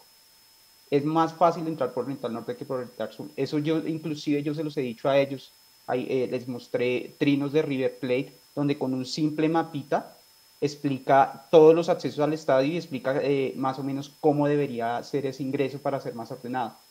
Se, les explicaba que, que, ese tipo de información sería muy valiosa para la gente que, que va al estadio y sin embargo no, no, no, no han tenido la delicadeza de informar ese tipo de cosas. Pruébenlo, pruébenlo ahorita el, sábado, el, el sábado, lleguen por Oriental Norte los que vamos a Oriental y verán que se entra un poco más rápido.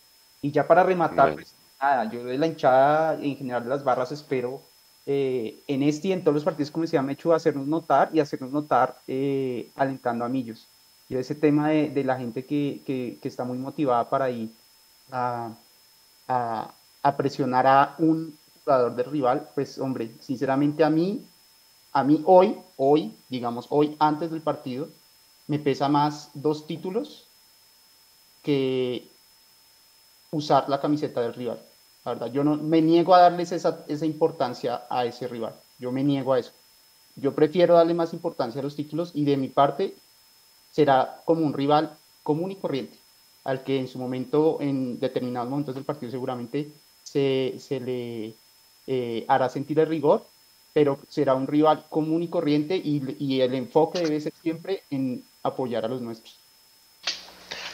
Sí, señor. Bueno, diferentes posturas. eh, al final, pues hay gente que dice sí, eh, los títulos de, de pesan más, hay otros que dicen ya se puso la camiseta nacional y además dio declaraciones sin fundamento, ¿no? De cuando llegó allá. Pero bueno, señores, armar lista de convocados. La primera pregunta me echo.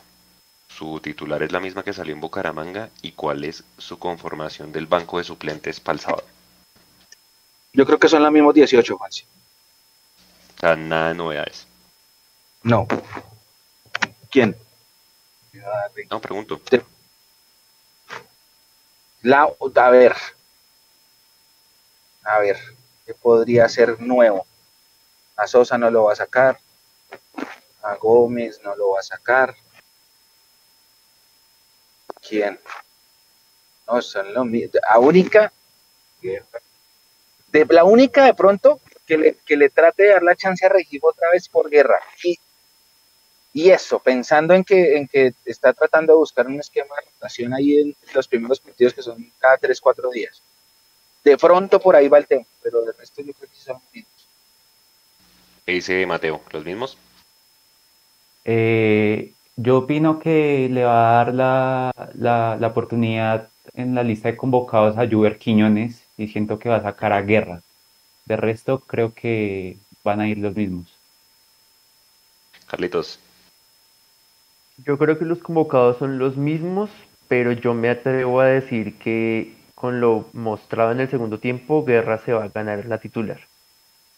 Yo también estoy por ese, por ese lado, Jason. No, yo creo que van a ser los mismos 18. Yo, yo por ejemplo, en contrario a lo que, a lo que dice Mateo, eh, difícil sacar a Guerra, ¿no? Porque si en algo mejoró Millonarios el segundo tiempo precisamente con el ingreso de Guerra, ¿no? Creo que fue alguien que eh, ayudó a Millonarios en marca y que trató de darle algo de volumen de ataque a Millonarios. Yo, si usted me pone a elegir hoy por el nivel que han mostrado en los dos partidos, eh, incluso el titular de Millonarios por el extremo derecho eh, debería ser Edgar Guerra, ¿no? Que lleva primero más proceso con el equipo, hablando del tema de los procesos de los que siempre nos habla el profe y los, de los que nos hablan los directivos, y para mí tiene más potencial que Gómez en este momento. Recordemos, muchachos, antes de darle la palabra a Alvarito, que Guerra pidió salir, pero Millonarios dijo, no, usted no se va para Fortaleza. De pronto por ahí le van a dar más minutos y puede ser un- una sorpresa de titular el, el sábado. Para mí no sería sorpresa, para mí no sería sorpresa, ¿no? Yo creo que ido Emerson Rodríguez, ante la falta de consolidación de Rengifo, a mí Edgar Guerra debe ser el natural reemplazante de, de Rodríguez. ¿Qué dice Alvarito? Sí, yo estoy de acuerdo. A mí me parece que, el- digamos, en esa carrera de méritos, eh, Guerra en estos dos partidos eh, mostró un poco más. Creo que debería ser el titular. Y, y- y respecto a la nómina, ¿qué cuesta, no? Cuesta uno pensar. eh, ese es el síntoma, digamos, que ya, que ya todos ha- habíamos eh, detectado cuando en la conformación de la nómina. Cuesta pensar, digamos, eh, un cambio en los convocados eh, porque pues no tenemos tanta, tanta variante, digamos que eh, si, si hay un cambio entre, entre jugadores, digamos que están con un nivel muy parejo y, y no encontramos, digamos, esa variante que uno diga, bueno, metamos a este que este nos puede generar un revulsivo. A hoy no se ve, puede que con el tiempo se vea. Eh, a mí hay un jugador que sí me ha gustado mucho con lo que he visto y que lo quiero seguir viendo más, que es Juber Quiñones. Eh, es un jugador que, lo que decía en el tercer tiempo, tiene gambeta y tiene pegada de afuera. Entonces, yo sí quiero seguir viendo más ese jugador. Ese es el jugador que me gustaría que esté, que esté convocado y que ojalá pudiera tener minutos. Inclusive, me gustaría ver intentándolo jugar por, por la derecha o por la izquierda y, y poner a Ruiz por la derecha. Pero creo que esa es la variante que me gustaría ver más. Don Mechu, ¿qué vamos a hacer con Diego Abadía y con Juan Camilo García? ¿Será que ya pasaron y ya no fueron? ¿Qué- ¿Usted qué cree?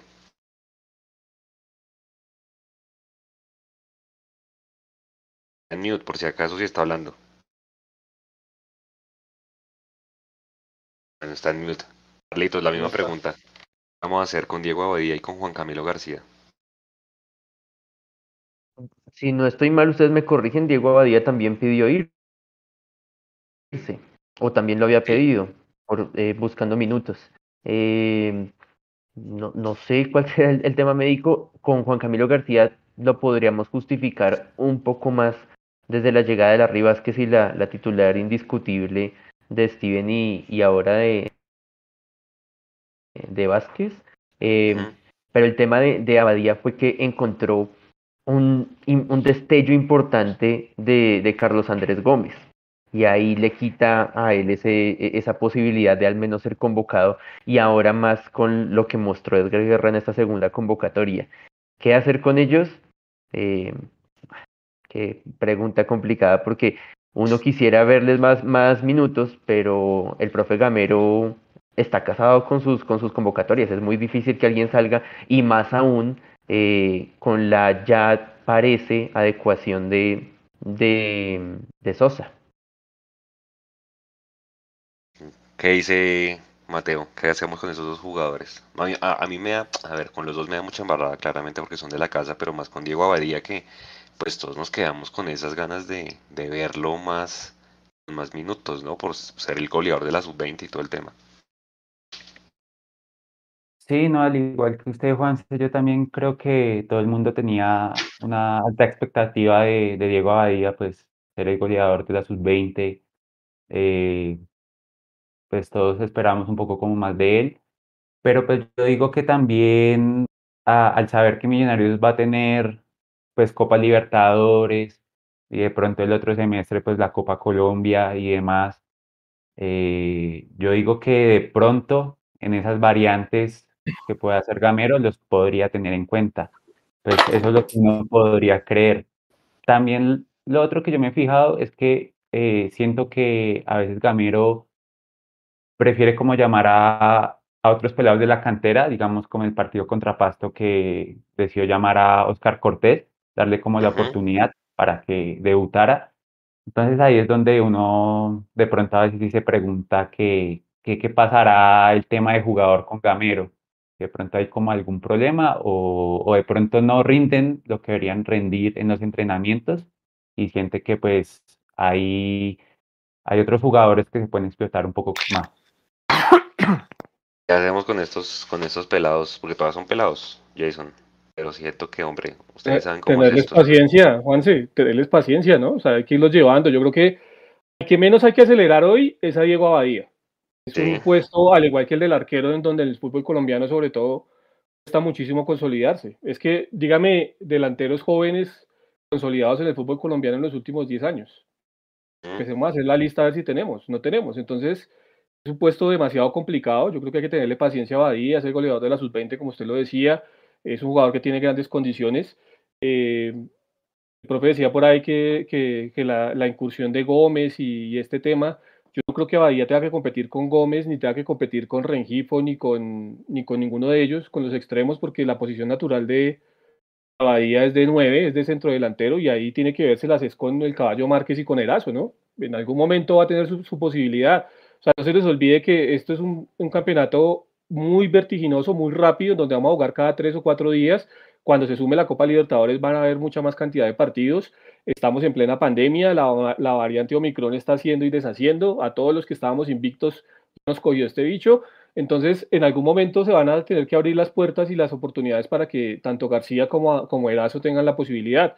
Lo de García, eh, yo, yo veo que es un proceso que ha venido teniendo el profe llevándolo con calma teniendo en cuenta que es una, digamos, un punto neurálgico del equipo en la mitad de la cancha, en donde en cualquier momento se va a acumular eh, Steven Vega, se va a acumular Larry Vázquez, que pega mucho más que Giraldo, tenemos a Cliver Moreno, Juan Carlos Pereira a veces sí, a veces no, entonces en algún momento yo creo que García va a tener su posibilidad, solo se pueden conformar, eh, eh, convocar 18, ¿sí?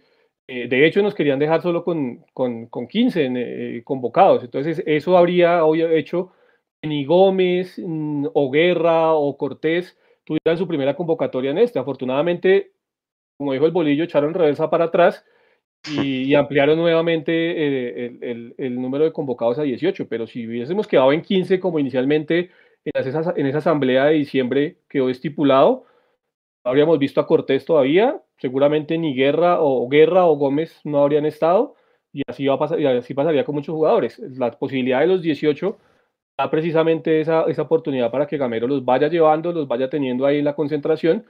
Hay que irles llevando el proceso, no hay que acelerarlos. ¿Usted el Bareto hubiera prestado a Badía? ¿Algún equipo? No. Yo sí, a Badía sí, la verdad sí. Eh, creo que sí hace falta, le hace falta mucho a, a, Millos esos convenios. Bueno, con el de Valledupar, digamos. Eh, eh, sus frutos.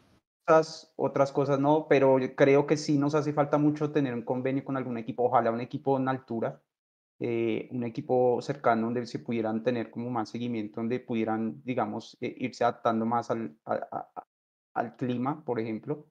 Em, y sí creo que, que Abadía en, en, el puesto delantero se necesita tener, tener más experiencia, más minutos que tal vez en otros puestos. Yo sí hubiera prestado, de hecho, si llegara, si, si por alguna razón llegara un refuerzo adicional, que pensaría que puede, ser un delantero, aunque puede ser un extremo por derecha también, eh, el puesto, el, el, el, digamos, el jugador a salir, digamos, para que no, no tenga tan pocas posibilidades de jugar sería Badía y que pudiera jugar en un equipo donde, donde pudiera tener más chance. Eh, en cuanto a García, yo estoy convencido que García puede llegar a ser casi que inclusive un reemplazo de, eh, en el corto plazo o en el mediano plazo de Vega, porque Vega si sigue jugando así y se, y se sigue destacando así seguramente no, tiene, no va a tener mucho, mucho tiempo en, en el equipo.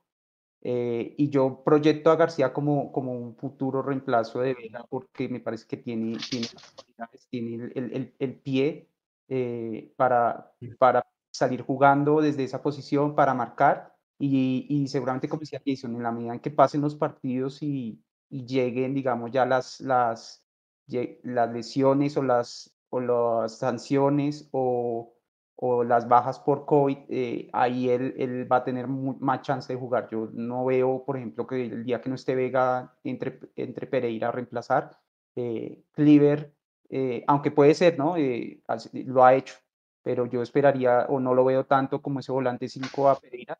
Y Cleaver entiendo que todavía está recuperándose, digamos, ya está haciendo fútbol, pero, pero está en su última etapa. Entonces creo que ahí García es el que, el que tiene esa chance de, reemplazar en un puesto que por sí puede, puede generar eh, ausencias por, pues, por el manejo que tiene que dar a, al, digamos, a las faltas, a las amarillas y a, las, a, las, a los choques. Mechu, opinión de Abadía y García, ¿ya está por ahí? Ah, el hombre sigue camino a su casa, creo que estaba aterrizando de Bucaramanga el hombre, ¿no? Bueno, se conoció nueva fecha, ¿no? Muchachos? Acá estoy, acá estoy, acá estoy, acá estoy. ¿Me escuchan? Sí, señor. Yo, yo sí hubiera prestado, Diego. Yo sí lo hubiera prestado. Es muy difícil que tenga oportunidades. Él es el, a ver, está Erazo, está Márquez, está Jader. Van tres. Tres en la posición de nueve. Él es el cuarto en la lista, en un esquema en el que jugamos con un solo punta. Es muy difícil. Y yo sí quisiera darle más minutos. Bueno, y, y García. García igual. García está en la misma situación, aunque sí, García va a tener más, la, va a tener más fácil García que Cleaver, por lo que Cleaver viene en su proceso de recuperación. Y lástima porque García es un buen elemento que, que por, falta de oportunidades ya se está, está pasando los años. También podría ser una opción también buscar otro club si no se le va a dar acá. ¿Cuántos años tiene García Jason Mechu? Debe tener 26, desde la ¿Eh? 25. Él es de la, de la misma generación de, de Ginás. Ginás tiene 25, debe tener por la, por la misma edad. Él fue sub-20 de 2017. Este sí, si no fue este año y este semestre, muchachos, creo que García la tiene más de para arriba que Ple 25. el mismo 25 en febrero, sí, 25 años cumple García. Porque por edad yo creo que está un escalón arriba Cleaver. No, que sea más viejo, sino que por el contrario, el club de alguna manera le pudiese y Gamer le pudiese dar prioridad a Cleaver con todo y que viene de la lesión. Pero Juanse, si ese fuese el argumento del tema de la edad y de la proyección de los jugadores, que, que creo que es el punto al que usted quiere ir, eh, pues no habíamos renovado al caballo Márquez y le habríamos dado la posibilidad entonces de proyectarse a Bahía. Si ese, si ese fuese, digamos, el argumento, ¿sí?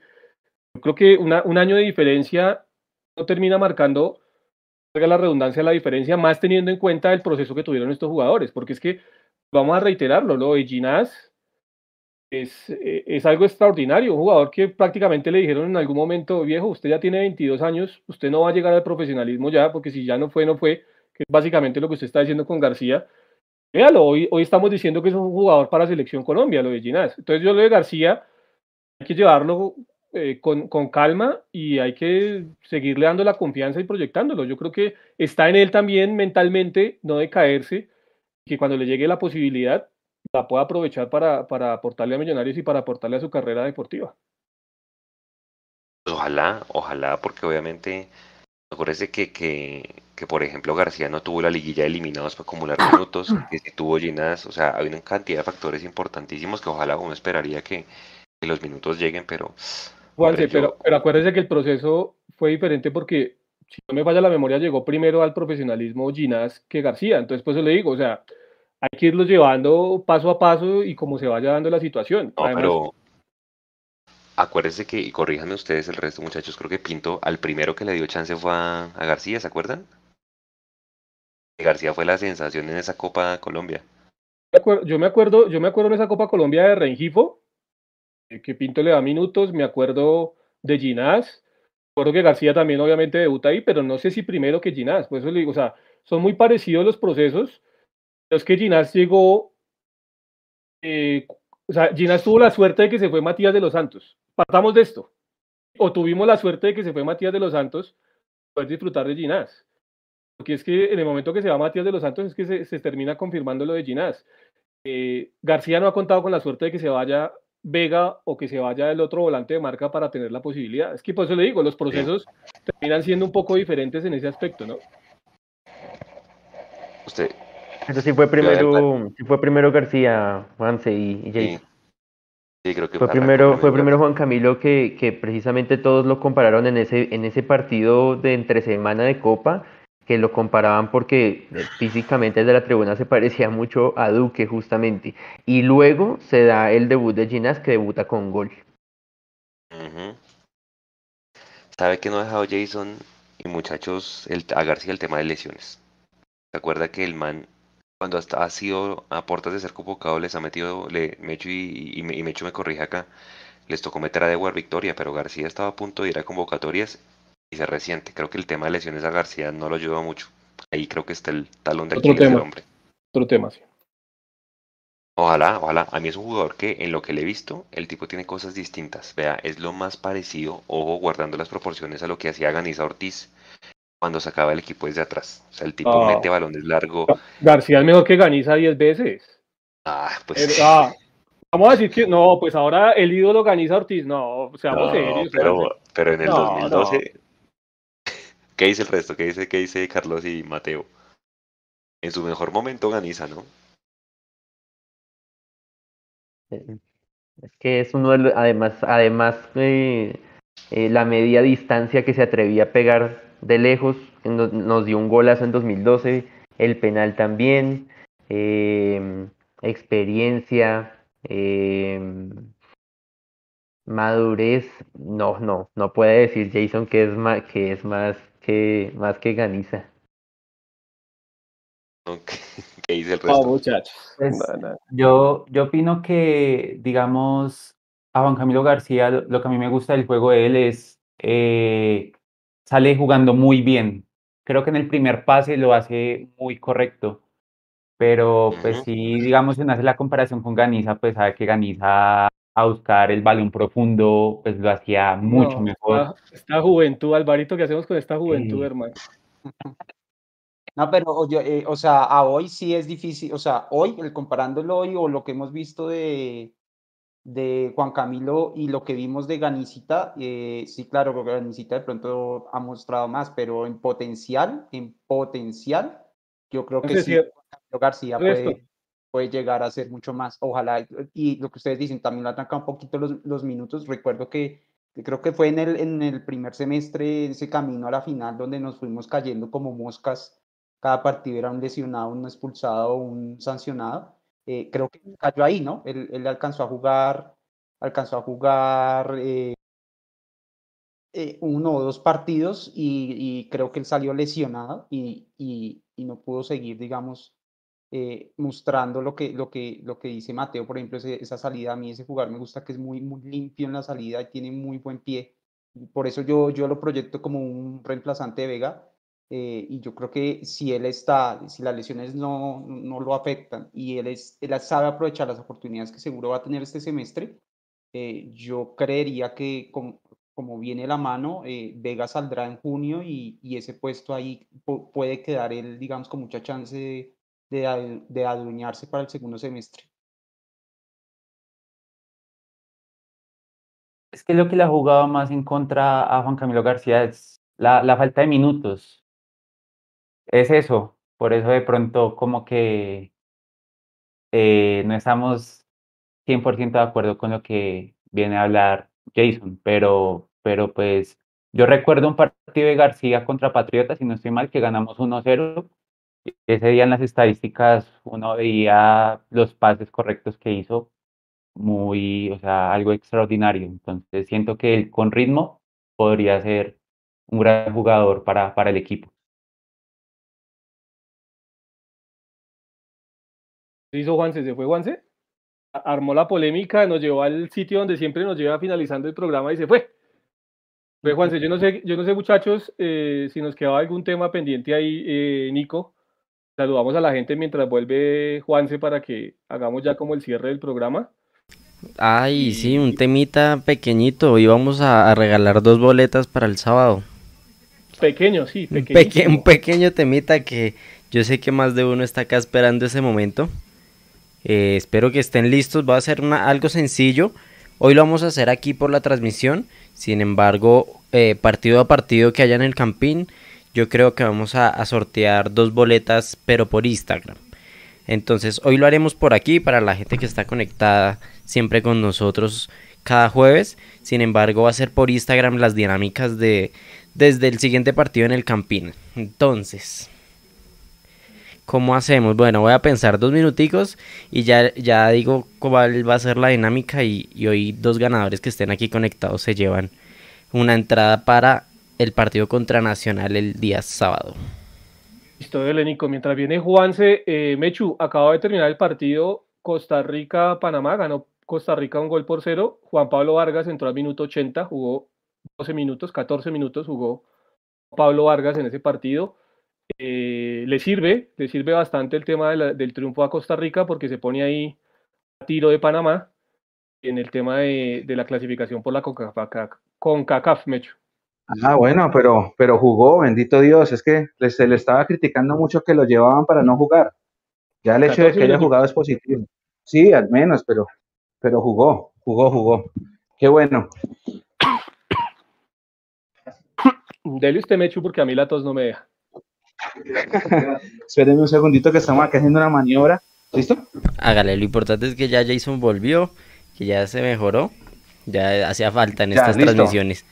Hágale, Mechu, que estamos casi listos para la rifa. ¿Cómo, Mechu? Ya tocamos el tema de los hinchas, ya tocamos el tema de la previa. A ver, miramos qué más había dejado Juanse. Nico, si quieres saludar un momentico a la gente. ¿Qué dice la gente? ¿Qué opina? Aquí varios ya saltaron en el chat que están preparados para, para jugar. Santiago Borges, está Luisa Rojas, está Ricardo Moreno, que dice que rife las boletas por los superchat. Eh, hoy tuvimos tres superchats, muchas gracias, pero pues la idea es que más participen. Eh, algo así sería el día que los superchats sean incontrolables, entonces por ahora no. Mientras tanto vamos aquí en el chat que estamos eh, ya leyéndolos. Entonces, voy a, voy a utilizar una infografía que, usamos hoy en nuestras redes sociales. Entonces va a hacer dos preguntas de ahí y, y ya les digo por dónde tienen que contestar. Mientras tanto, sigamos saludando aquí. Está Andrés Leighton, José Daniel Rodríguez. Está eh, John Nicolás Barrios versus Junior García jugó re bien en el campeonato ese que quedamos eliminados, dice, apoyando a, Mateo, supongo. John Velázquez, que un cariñito para Twitch. Pues estamos en las tres redes sociales al tiempo, entonces eh, no espero que eh, reciban la señal de primeras. No sé si entre YouTube o Twitch se pelean quién, quién les llega primero la señal. Pero entonces voy a hacerles la primera pregunta. Y hoy subimos una infografía a nuestras redes sociales y la pregunta es, ¿cuál es el equipo eh, con el que Millonarios tiene más victorias en, todo el historial, en todos los torneos? contra quién es el equipo y tiene que responder por Instagram. Entonces, eh, el, que, el primero que envíe un mensaje en Instagram se gana esta boleta. Entonces ahí estoy atento. Fácil. Muy, muy es fácil. facilita, facilita es la primera pregunta. La pregunta que veo ahí del chat para Mechu. Eh, pregunta Mundo Millos, ¿desde qué horas van a estar dando el magazine y por dónde estarán? Normalmente, como una hora antes de empezar el partido, ya se empieza a repartir el magazine. O mucho más antes, sí, depende del momento, depende cómo esté la logística. Y habrán dos puntos en occidental y no estoy mal si, si algún punto en oriental para que el Mechu me confirme. Aquí ya está Juanse otra vez. Ahí- ahí- Ya contestaron, ¿no? Eh, Nico, ahí ya están contestando en, en el Ah, Instagram. Listo, ya. La polémica de, Ya les confirmo, de- siga, de y se me cayó el internet. No, pero no, ya hizo un Ganiza en el 2012 y 2011 era. No, pe- pero que usted me venga a decir que es que es el super crack, el super jugador. No, tuvo, un buen- tuvo una buena temporada con Millonarios. Puntos. Juanse, por favor. Bueno, eh, Mecho No, ya no está sé, por ahí. Nico, Nico, yo no sé cómo estaba matando pulgas ahí en, el, ch- en, en los mensajes que están llegando a Instagram. Ya, ya está, ya, ya respondieron, ya no envíen más mensajes. Ya más bien Ah, para alístense para la siguiente pregunta. Ya les digo quién es el ganador.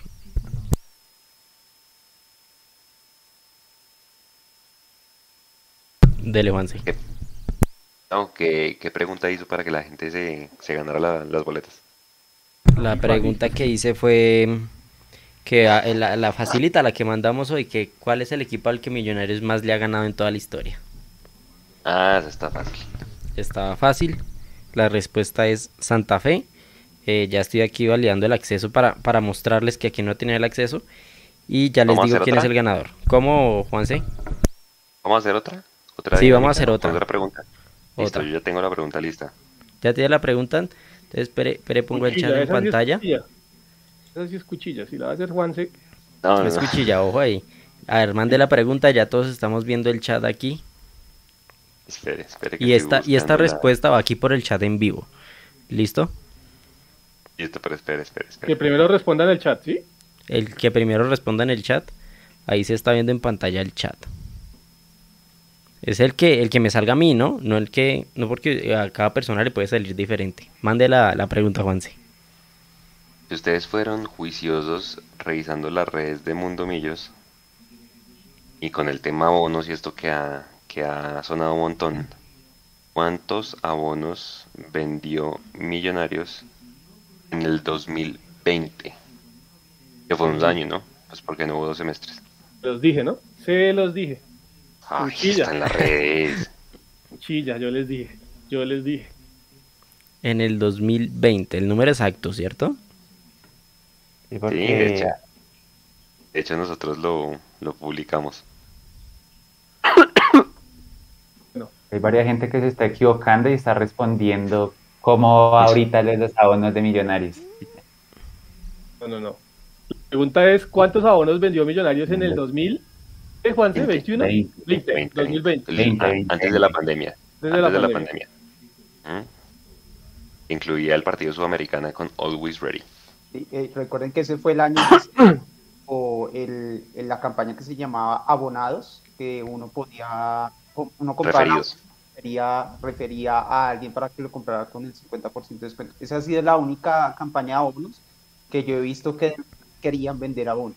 No solamente pusieron una buena promoción, sino que vi buyers en la ciudad, vi propaganda en radio, eh, o sea, muy buena difusión eh, y la verdad, para todo lo que hicieron, sinceramente yo sí pensé que esa vez sí se iban a vender más.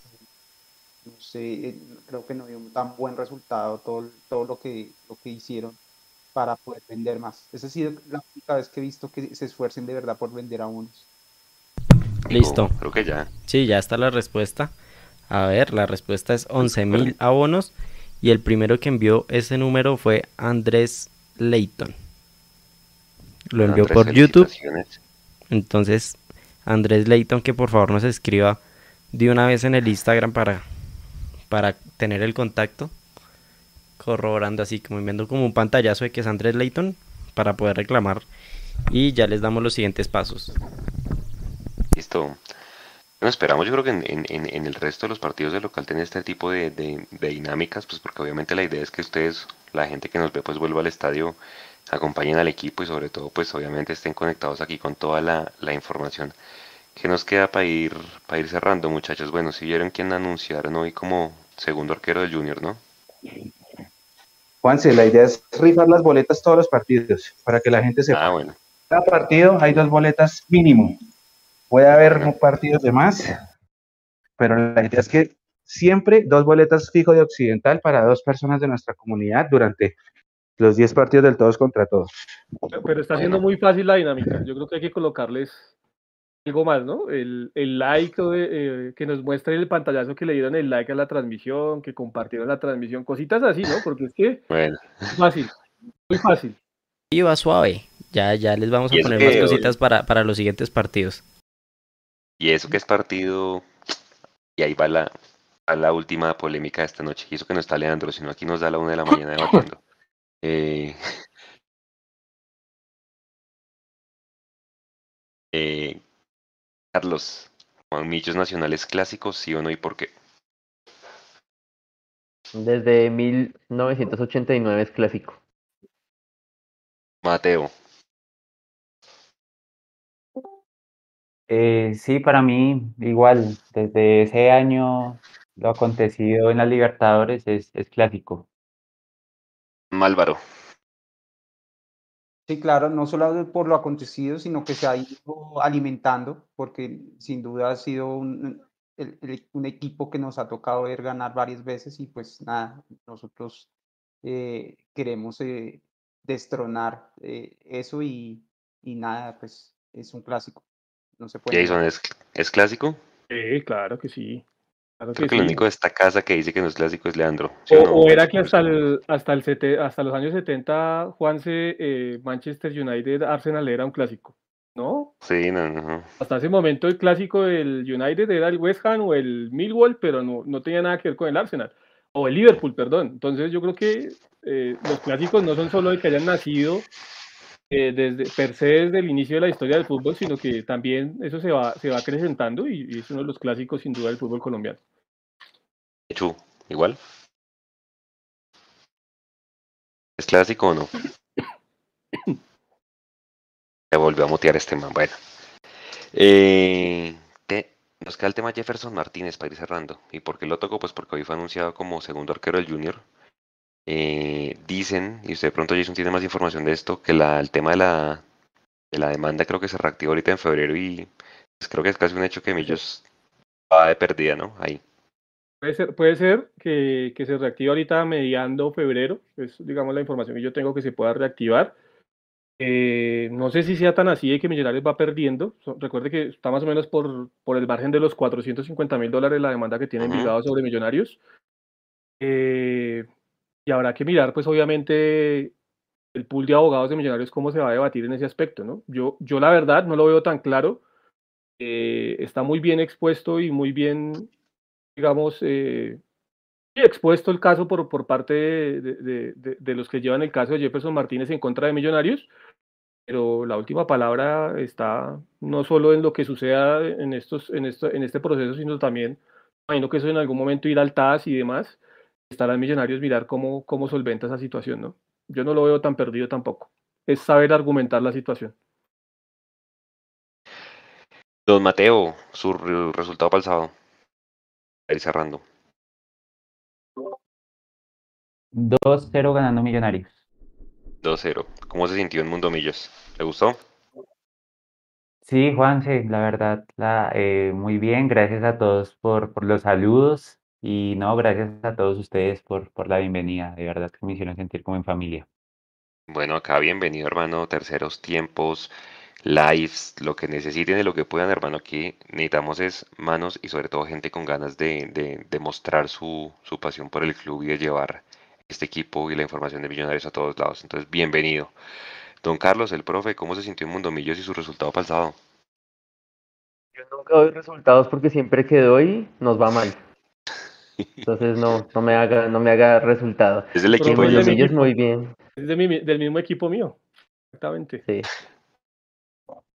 No, sí, Sí. siempre que lo hago perdemos o empatamos, entonces no, no, no, no.